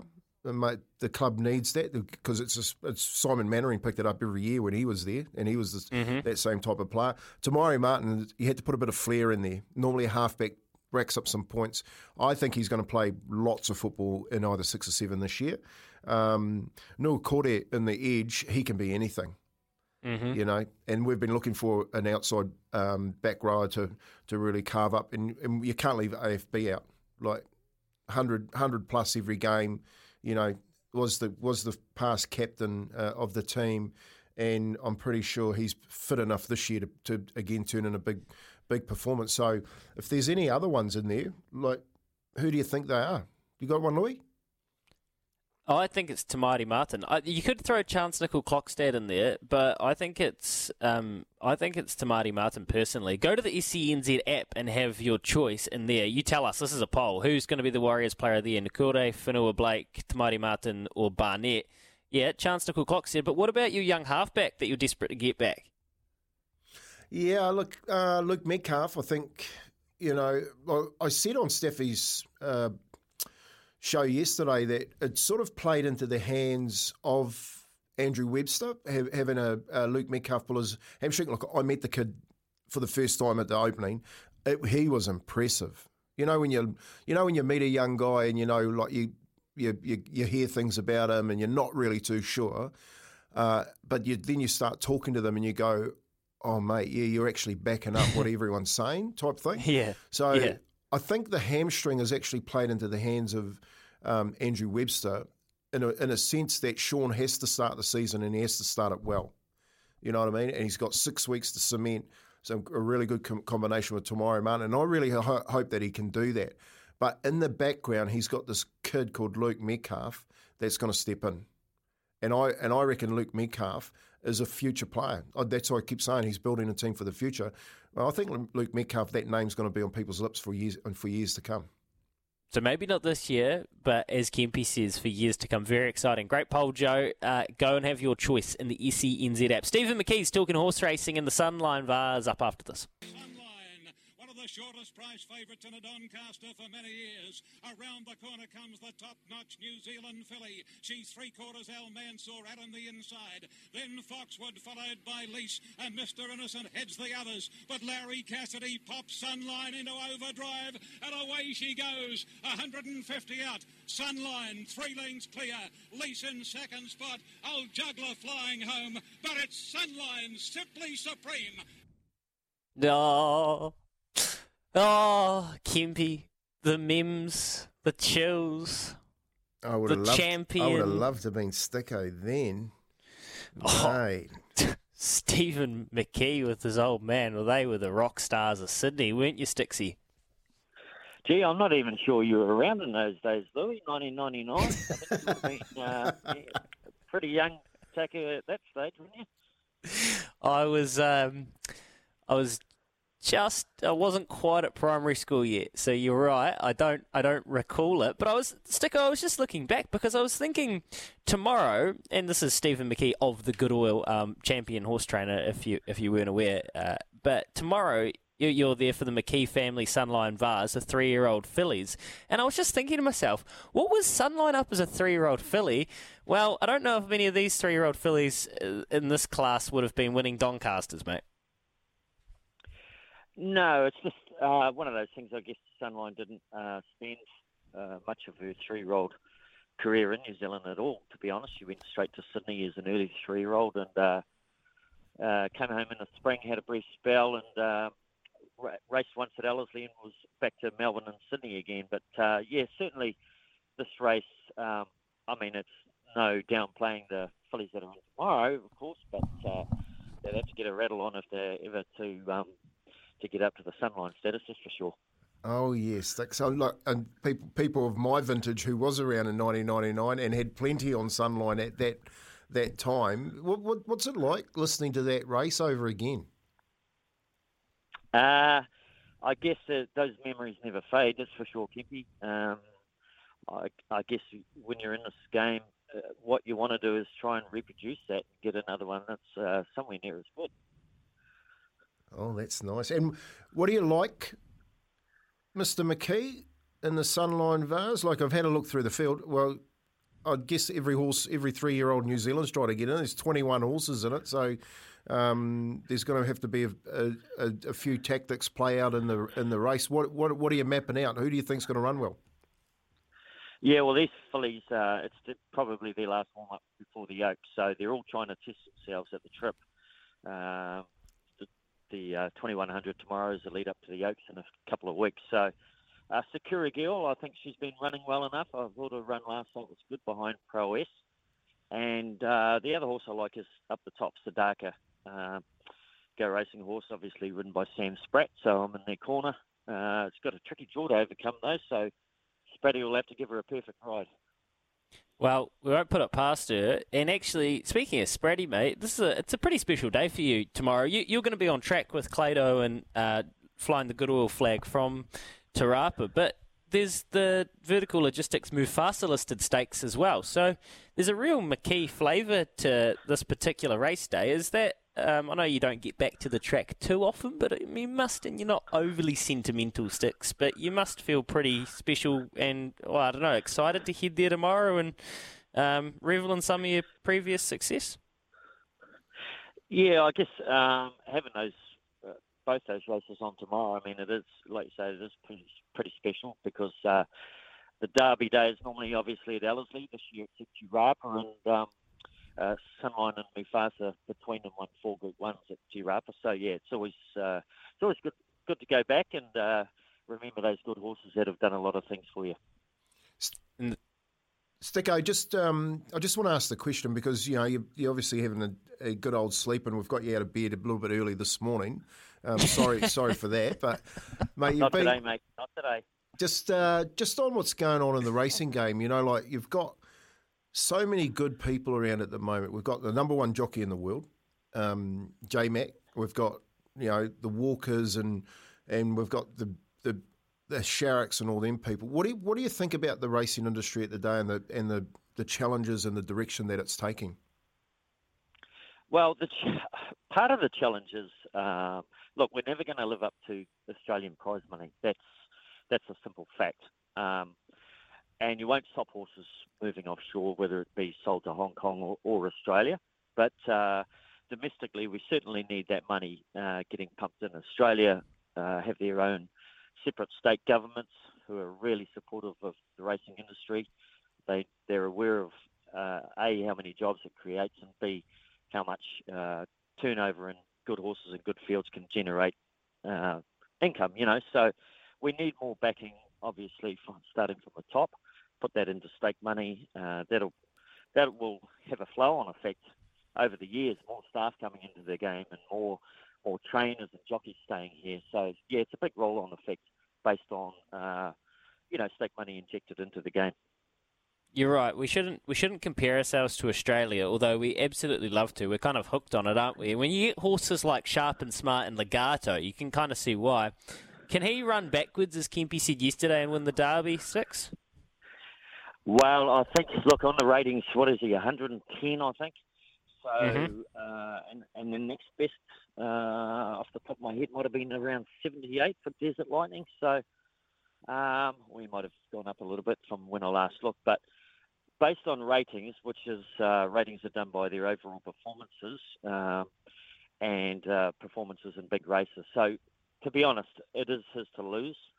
Uh, he looks like he could be the best three-year-old New Zealand's, you know, possibly had for some time. I mean, he's already got the runs on the board in Australia. So, uh, I, I do think it's his to lose. I mean, just on weights and measures, he should be winning. Well, Clado disagrees, mate. He's uh, we'll let him do it. We'll let him. We'll let Clado go out and, and put himself on this island. But we'll just that's just a that's just a tease take for tomorrow. Oars, take the oars off him. That's just that's a tease for tomorrow. You're gonna you're gonna have to you're gonna be tasked with controlling Clado at the racetrack, Sticko. It's a big day for you. Well, the problem is uh, I have to. I've found out too. I have to uh, get him to the course as well from the. Auckland City. So, um, well, is he going to be? Is he on the I've drink a, at eight a.m.? I've got a couple of hours to put him in place on the drive down there. So hopefully he'll be right once he gets on the good oil. And, and actually, just before we let you go, quick word on Izzy Dag yesterday in the New Zealand Golf Open.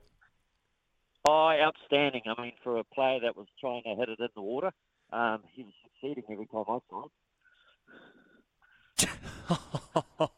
You actually alerted me to Phil, Phil on the uh, commentary, getting getting, getting the getting the. I thought, have, have you found that commentary? I have, I have found and that commentary it and sent to me, and I'm keeping it, and I'm giving it plenty of airtime. Don't worry about that. Got a little text there for you too, Sticko. Before you go, buckle up, Sticko. I'm coming to the races. Your shout. That's from Frazee. Oh, geez, he should be in. Uh, Back in the viaduct doing some work. That's what he should be doing. Yeah. That, oh, that'll jail. Thanks, Sticko. Appreciate your time, mate. Go well tomorrow. Sunline uh, Vars, the Mufasa Stakes. It's a day for the McKees, and it's a day for the punters, I'm hearing as well. Back with some text messages after this. Some golden texts here, Kempe, that we'll get to and, and on the other side because and we're also going to open the phone lines up, aren't we? The Kennards Hire phone line, oh eight hundred, one five oh, eight one one. We want to do a bit of a, a therapy session on the couch for the Warriors season before the season starts. Is that fair enough? It's it's, a, it's more than fair. I think with the, uh, I guess the hype of the Warriors coming in with the new coach and the way that they're looking lean and mean and, and keen, uh, I think it's only right that we open the lines up this Friday morning with a game kicking off tonight, um, oh eight hundred, one five oh, eight one one, to talk to the Warriors fans, the most passionate. Is it our year? This is it. Is it? Hash, it's our year. Hashtag, it's our year. I love that tag. Let's get some T-shirts made. Yeah, well, I'm sure there are plenty. There are some already somewhere. Uh, oh eight hundred, one five oh, eight one one. Who's the Warriors' best player? Who's their brightest young star? And is it our year? Come on through with your messages and, more importantly, your phone calls. oh eight hundred, one five oh, eight one one. I've got another bet I want to lie about. But here's Aroha with the news for Kubota. Together we are shaping and building New Zealand. We're talking all things rugby league after this.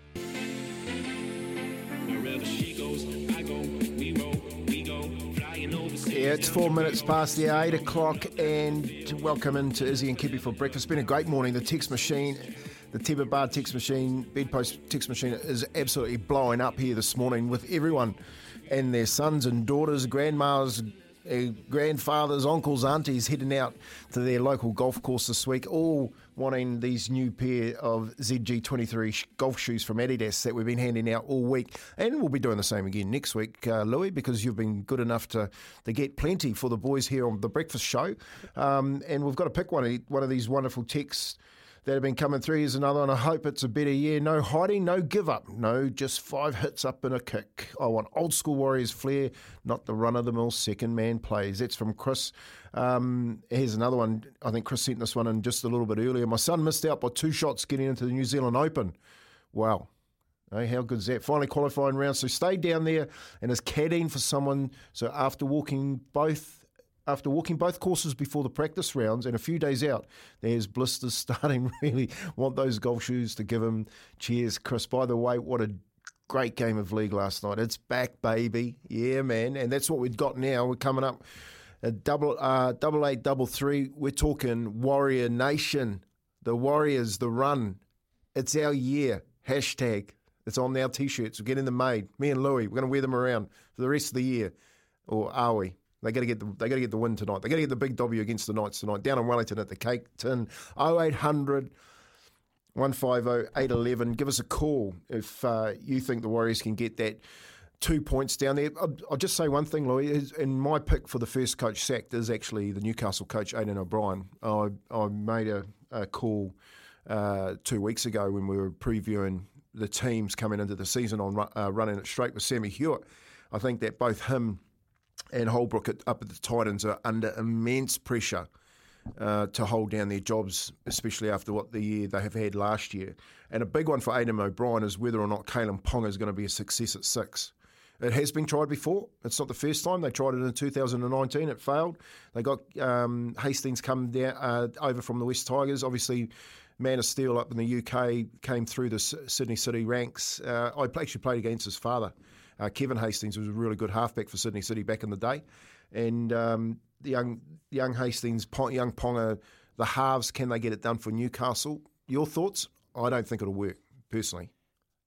Well, it's always a massive risk when you start meddling with superstars because, you know, the old saying, let fast horses be fast horses. You can try ride them back in the field or you can try get cover with them, but more often than not, let fast horses be fast horses and roll to the front. And we keep using this analogy with these gun thoroughbred, high-end, high-spec athletes like Kalen Ponga.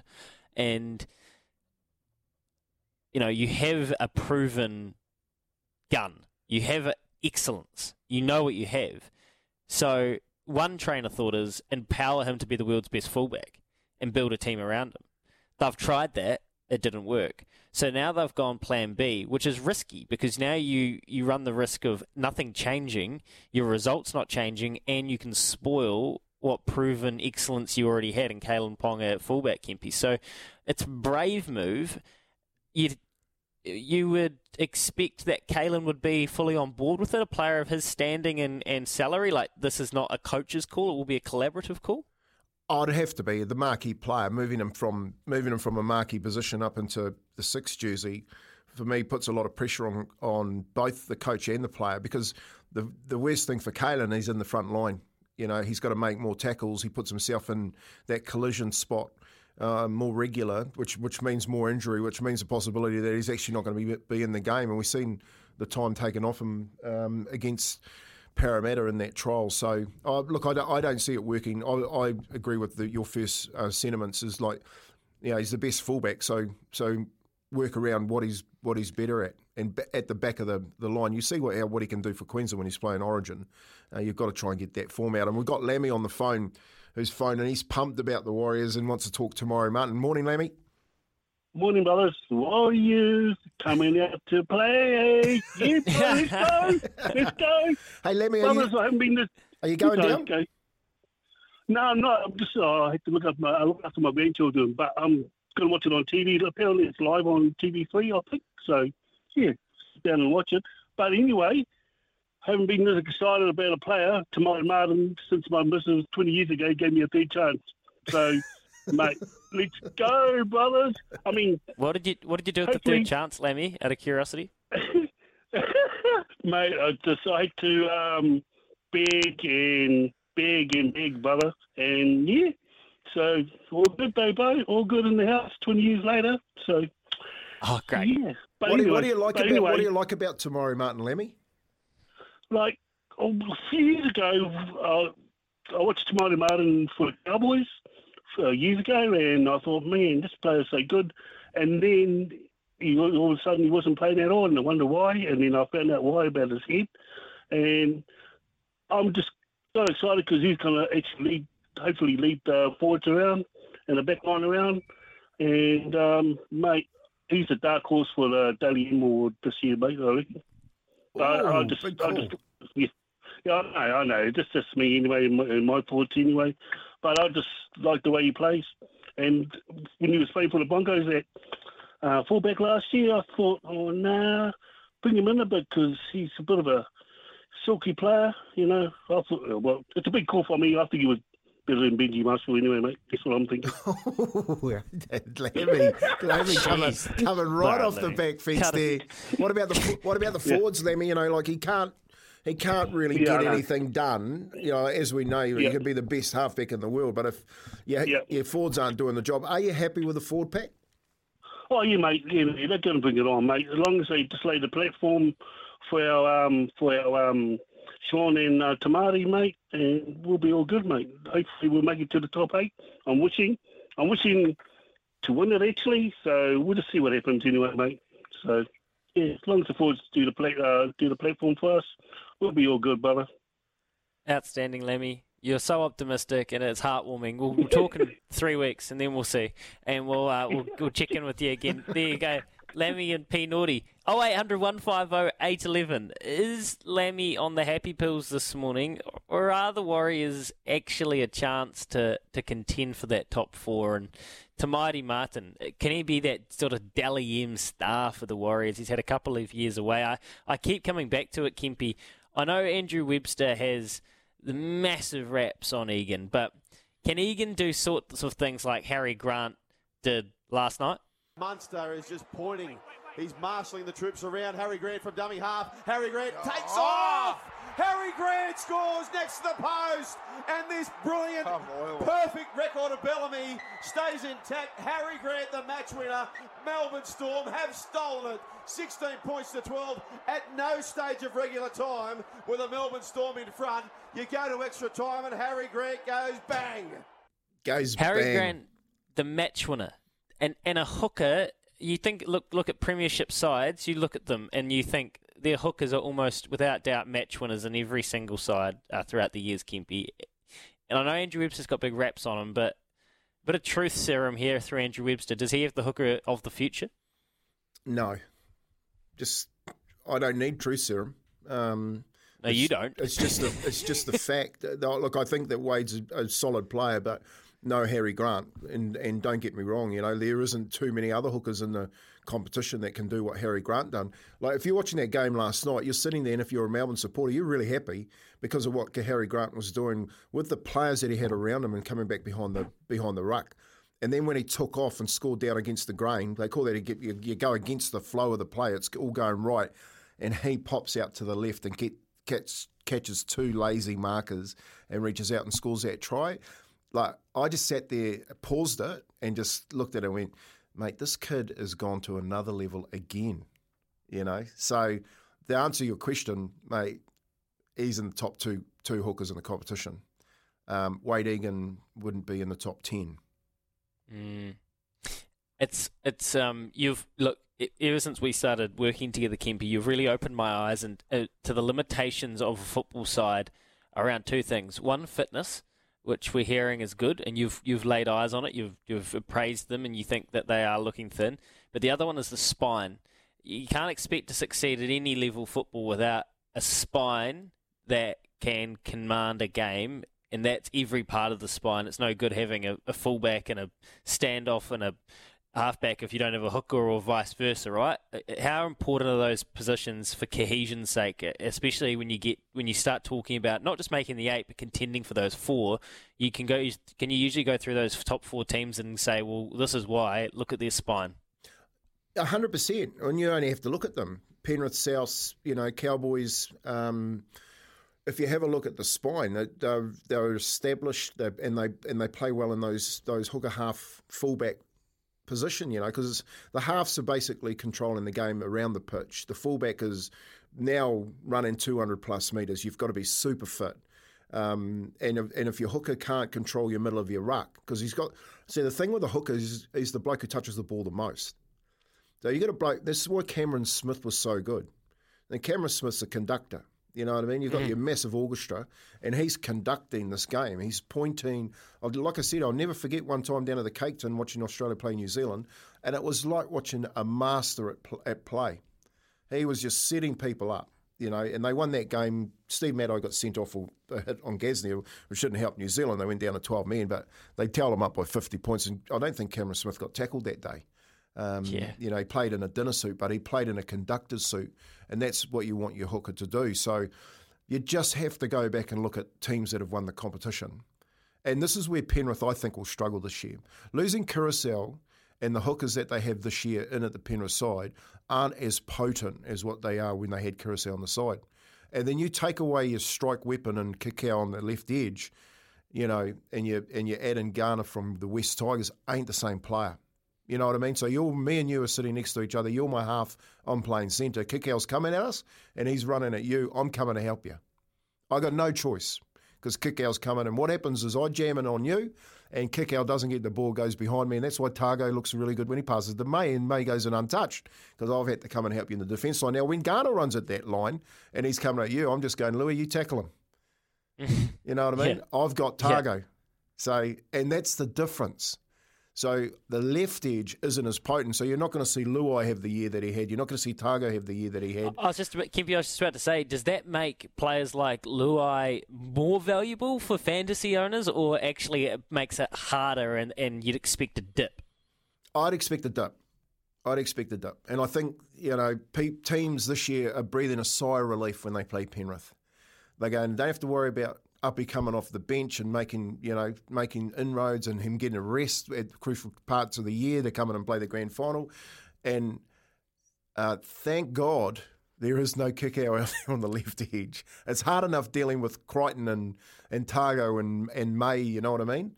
Let alone kick out. No kick out, no threat. That's, that's what I'm saying. Fair enough. A couple of texts here on double eight double three. You can give us a call, oh eight hundred, one five oh, eight one one, the Kennards Hire phone line. Who wants to have a little therapy session before the season starts? Who wants to get it and lay it all out on the table with the Warriors? Mark says, I think the pressure tonight is on the Warriors. Newcastle have been told the, the, wood, the wooden spoon is theirs, and that's enough to make them dangerous. Tonight I'm taking the Knights to win. It's two thirty-five versus one dollar fifty-six. So the Warriors have been instilled as comfortable favourites, which I think is probably right, Kempy. That market's probably about bang on.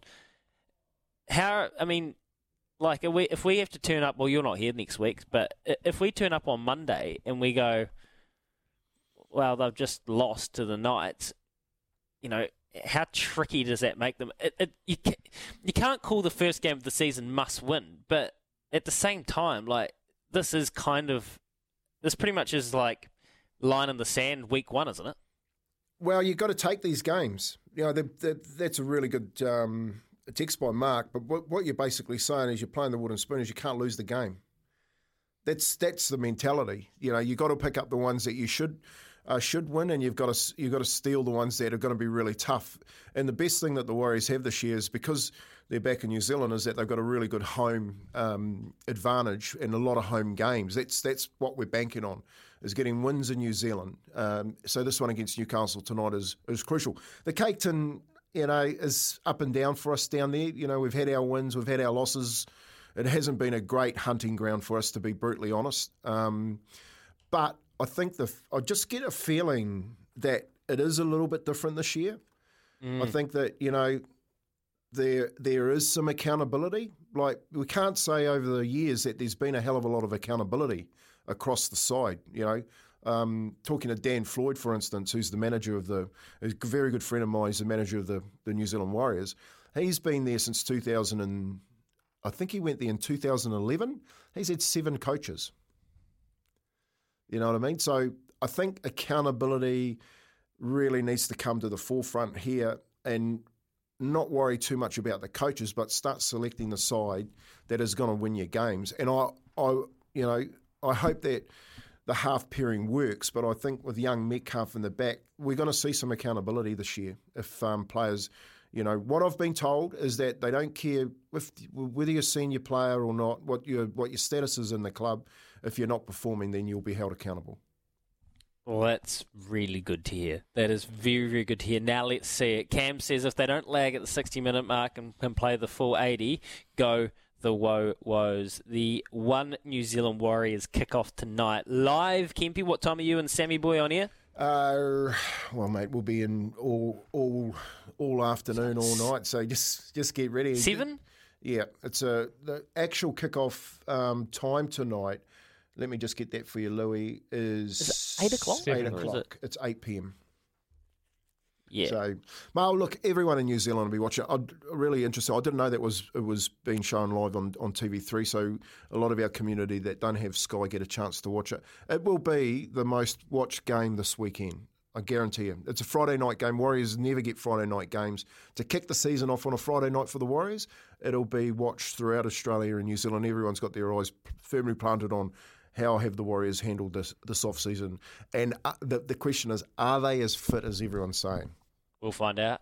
Cannot wait. Live on S C N Z from seven o'clock. Sammy and Kempe, we will be dialed in while watching the uh, Crusaders, Highlanders as well.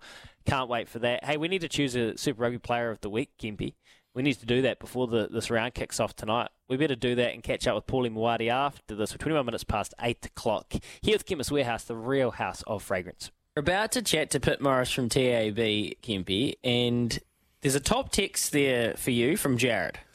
Yeah, hey Kempe, did you say yesterday Alka was paying nineteen bucks? Anyway, he's paying sevens today and we'll get on. I'd still get on at sevens. Go the Warriors and the Breakers tonight. Yeah, Jared, yesterday, me and Louie were having a little chat first thing in the morning. He said, what do you like? I said, well, I can't go past Stephen Alka and I'm going to have a little bit of a punt on him. And as Louie does, he went, wow, nineteen dollars he was paying. And they closed, the, as they do, they closed the book. They closed the book. And uh, have basically they haven't shut it on everyone yet. I still think it's seven bucks. He's uh, four shots off the pace, sitting in second spot. But Steve Alka, he's getting the radar sorted. He's going to be there or thereabouts. Your logic was flawless, Kempe, because you said he's Mister Consistency. He will go out there and he will put a great round together in the first round, which means that you'll be getting over the odds come right now. It's literally happened. That's it was so it was whatever it was nineteen dollars you were getting over the odds came come twenty-four hours, barring some strange situation where he just had a terrible round, which he wasn't going to do. So smart punting, and because now I'm under the whip and I need to find myself a double digit winner, we've got Pip on the line and I think I've found one, guys. Morning, Pip. Good morning, Louie. How are you this morning? I'm good, and I think I've found us an eleven dollars winner, Kempe.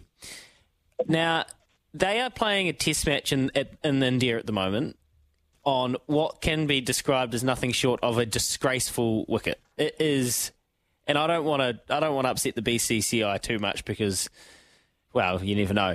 But I it, like, I think if you watch what the Black Caps in England were able to do in Basin at the Basin with that wicket, then you watch this cricket. You just have to have, if you're sane, you have to have the reaction of, oh my God, why are they doing this? Why do they feel the need they need to do this? This wicket is probably nothing short of a blight on Test cricket, I would say. It's it's a dust bowl, and it is put up some seriously strange scores to the point that the game was, the Test was nearly over on day two. Now, Australia need seventy-five runs to win, I believe it is. Yeah, India lead by seventy-five.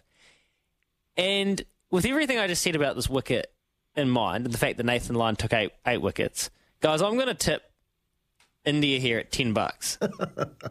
I'm going to tip India to bowl Australia out for less than seventy-five runs. Is that is that insane? Oh, a little. ten dollars ninety though. You're still getting ninety percent on that too as well, Louis. It's not a bad bet. Kempe? No way.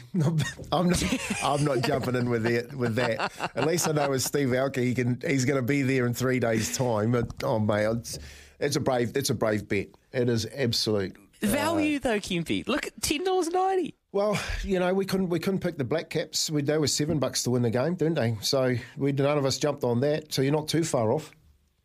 Right, well we'll see anyway, Pip. Um, you'll be punting the N R L all weekend, won't you? I certainly will be, yep. And I better talk about the Warriors game this evening. No surprise to see them the best backed as far as the head-to-head market goes. sixty-nine percent of the betting is on them at one dollar fifty-four head-to-head. Most stakes winning team and margin option is then one to twelve at three dollars and ten cents. And there's a popular power play too. I think it is Montoya to score, the first or second try boosted at five dollars. Good That's money. Pretty popular for the Penrith Panthers. They are taking eighty-eight percent of the money head-to-head at one twenty-two, but there has been seven hundred eighty put on a point start two-way the Broncos to cover the thirteen and a half. We'll start with thirteen and a half. And as far as the derby goes, there was five thousand put on Sharp and Smart this morning at one dollar seventy. There was another two K put on him yesterday at that quote as well. And he is by far the best back. Dynastic and Mark Twain are the other ones behind him, but there is a decent margin between him and the rest of the field. And just back on the Warriors quickly too, both halves, forty-three best back popular power play. Nice. Louis hoping Louis hoping that Dynastic comes and pip because he's got it at forty-one bucks. Yeah, but he's got his work cut out for him. I mean, Sharp and Smart, they you could get two dollars twenty, I think, before Prowess came out of the race, and I, I'm not surprised they're coming out of trees to back him. He, he does look like a special, doesn't he?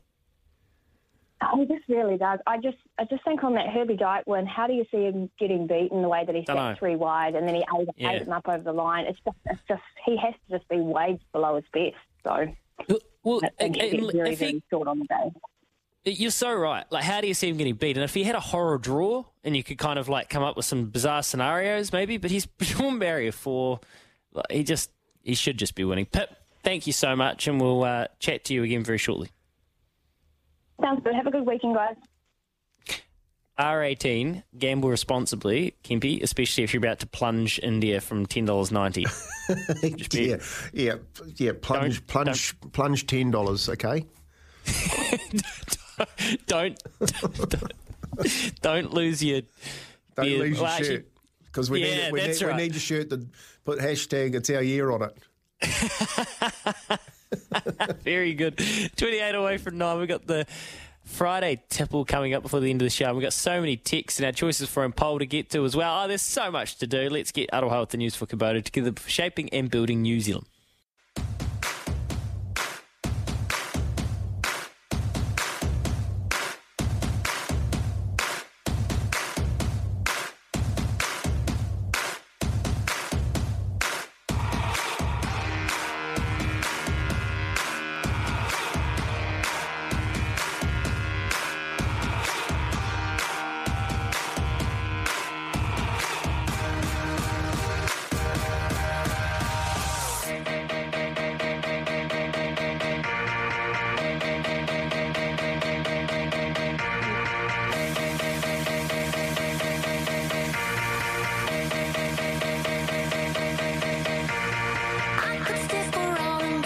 S C N Z, we're twenty-five minutes away from nine o'clock. Uh, well, we've got Joe Bell's hype song coming up, this playing, Kempy, so it must mean it's headlines time. Gulls fueling your mission all year round. Pop into your local for some good value fuel. Visit gull dot n z. Joe, is this the, is this your walkout song for when you wear your Elsa dress at your dress-up party on Saturday night? Yeah, it is. Walking, yeah. I, I found one, boys. It took me uh, five stores. I went to five look shops, and I finally found an Elsa dress, and I look fabulous in it. I cannot oh, wait. Fabulous. Yeah, yeah, yeah. Um, time for your short headlines, boys. Second-hand embarrassment is eating me. Are you, are you coming, Kempy? Are you coming to my party? I couldn't find an Elsa dress big enough. No, but you can still come. Are you going to dress up as a prince? Of, of course. You're not coming. If you're, if you're wearing a dress, of course I am. Yeah, okay. Uh, busy weekend coming up, boys. And to top it all off, we'll have F one back on our T Vs come Monday. How exciting is that, Louis? Aston Martin's Lance Stroll will compete in this weekend's Bahrain Grand, Grand Prix pre with screws in his wrist after he fell off a bike a couple of weeks ago, while Lewis Hamilton has reaffirmed his commitment to Mercedes and there are rumours that his season could be the last with the team. And uh, late in the week, boys, we've got Test cricket with the Black Caps facing Sri Lanka at Hagley Oval. And uh, I'm not sure if you know this, but Sri Lanka are in with a chance of making the World Test Championship final. Their coach, Chris Silverwood, talked about what that would mean for them.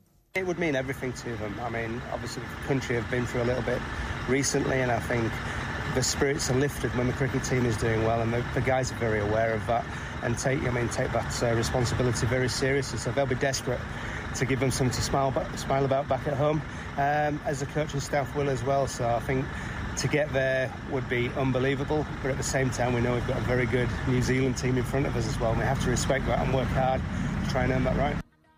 It's going to be a good test, boys. And Twiz Flooring poll time. Uh, the results are in. Who will be the Warriors Player of the Year in twenty twenty-three? It's Mitchell Barnett. There you go. Mitchie Barnett. Ah, uh, that makes sense, Kempe. Workhorse, as you pointed out. Yeah, that's exactly right. The Simon Mannering, Kevin Kempe and Michael Luck. Obviously, everyone in... in New Zealand is looking for a workhorse, and even our texters have said, you know, if they can go go the eighty, not the sixty, we're in with a shot. Warriors are the smallest side in the comp. Knights match them on paper easy. Warriors will need discipline and good ball control, but in saying that, I hope they offload like crazy and run plenty of support for ball carriers. Have a good show tonight, fellas. Best wishes, Mike. Lovely, Mike. Appreciate your text. Morning, boys. I'm pumped for tonight. A proud Wellingtonian based in Newcastle, based Newcastle fan who hasn't seen the boys live since we beat the Warriors at Mount Smart in two thousand five. Remember that, Kempe? Yes, I do.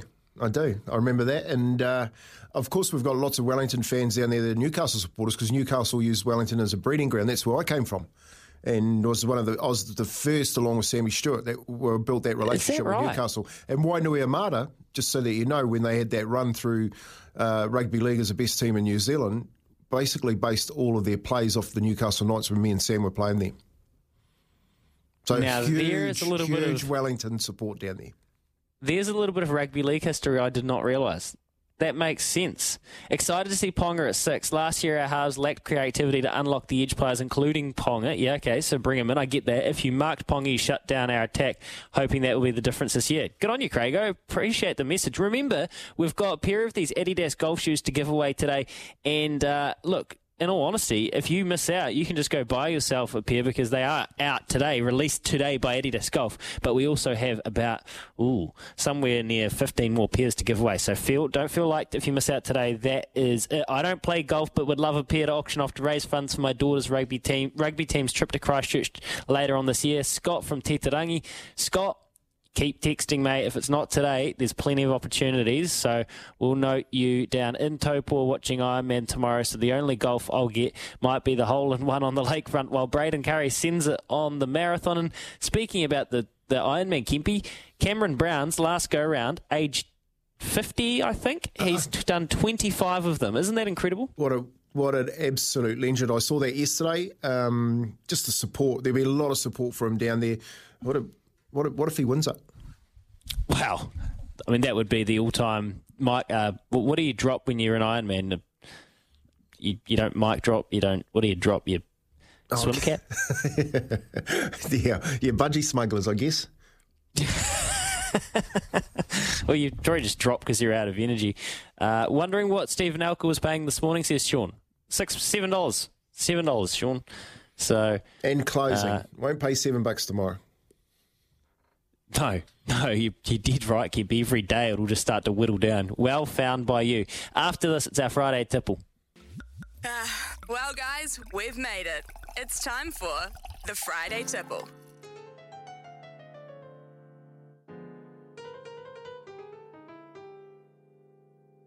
Esselin. Kick back, Kempe. What a week it's been. Izzy and Kempe, you boys have been on fire this week. Plenty going on. And on Monday... Well, actually, this Monday, you're off to Fiji, Kempe. Have an awesome trip, by the way. You deserve you deserve a spell with your beautiful lady, Jay. You guys um, work hard-working people, so enjoy it, mate. Really, try and unwind, would you? Yeah, yeah, I am, mate. I'm going to try and get some shut-eye and a little bit of R and R, mate. I'm looking forward to it. I love it when the song comes on because I know it's the end of the week. And uh, I've got to say, boys, the boys in the kitchen, you guys have been outstanding over the last couple of weeks. The the show has been like so well put together. Um, can't wait to get back.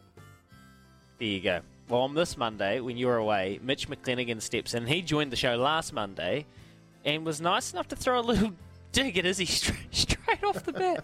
Morning, Mitch. How you doing, bud? I'm good, mate. Um, I'm actually surprised you turned up to work this morning, mate. I thought Crusaders would have you on the road doing some scouting and some poaching already. Yeah, poaching?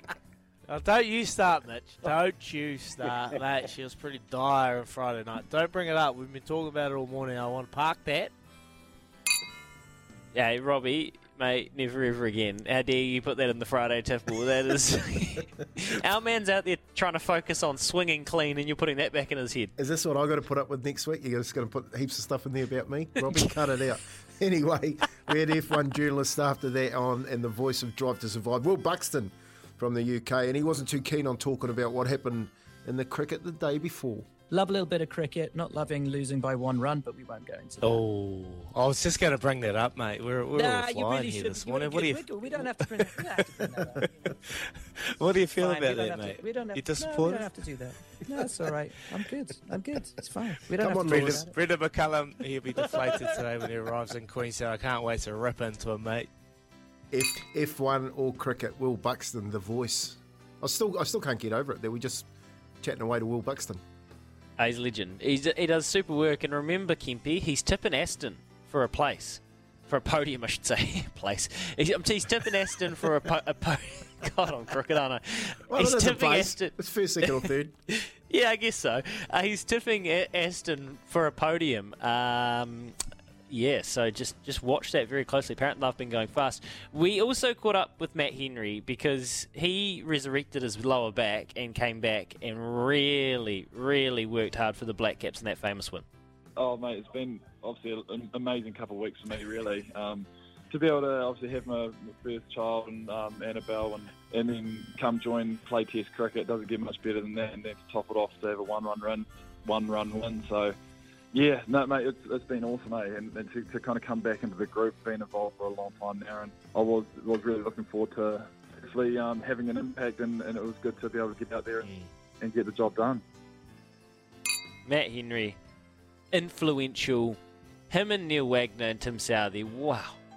We just owe them a massive thank you. That was one of the highlights of the, the sporting decade, I reckon. It was, and congratulations to you and your wife too, Matt, with a new little baby to boot on the back of it. Sevens legend Eric Rush joined us also, and he had a bit to say about the difference between Sevens back then compared to now.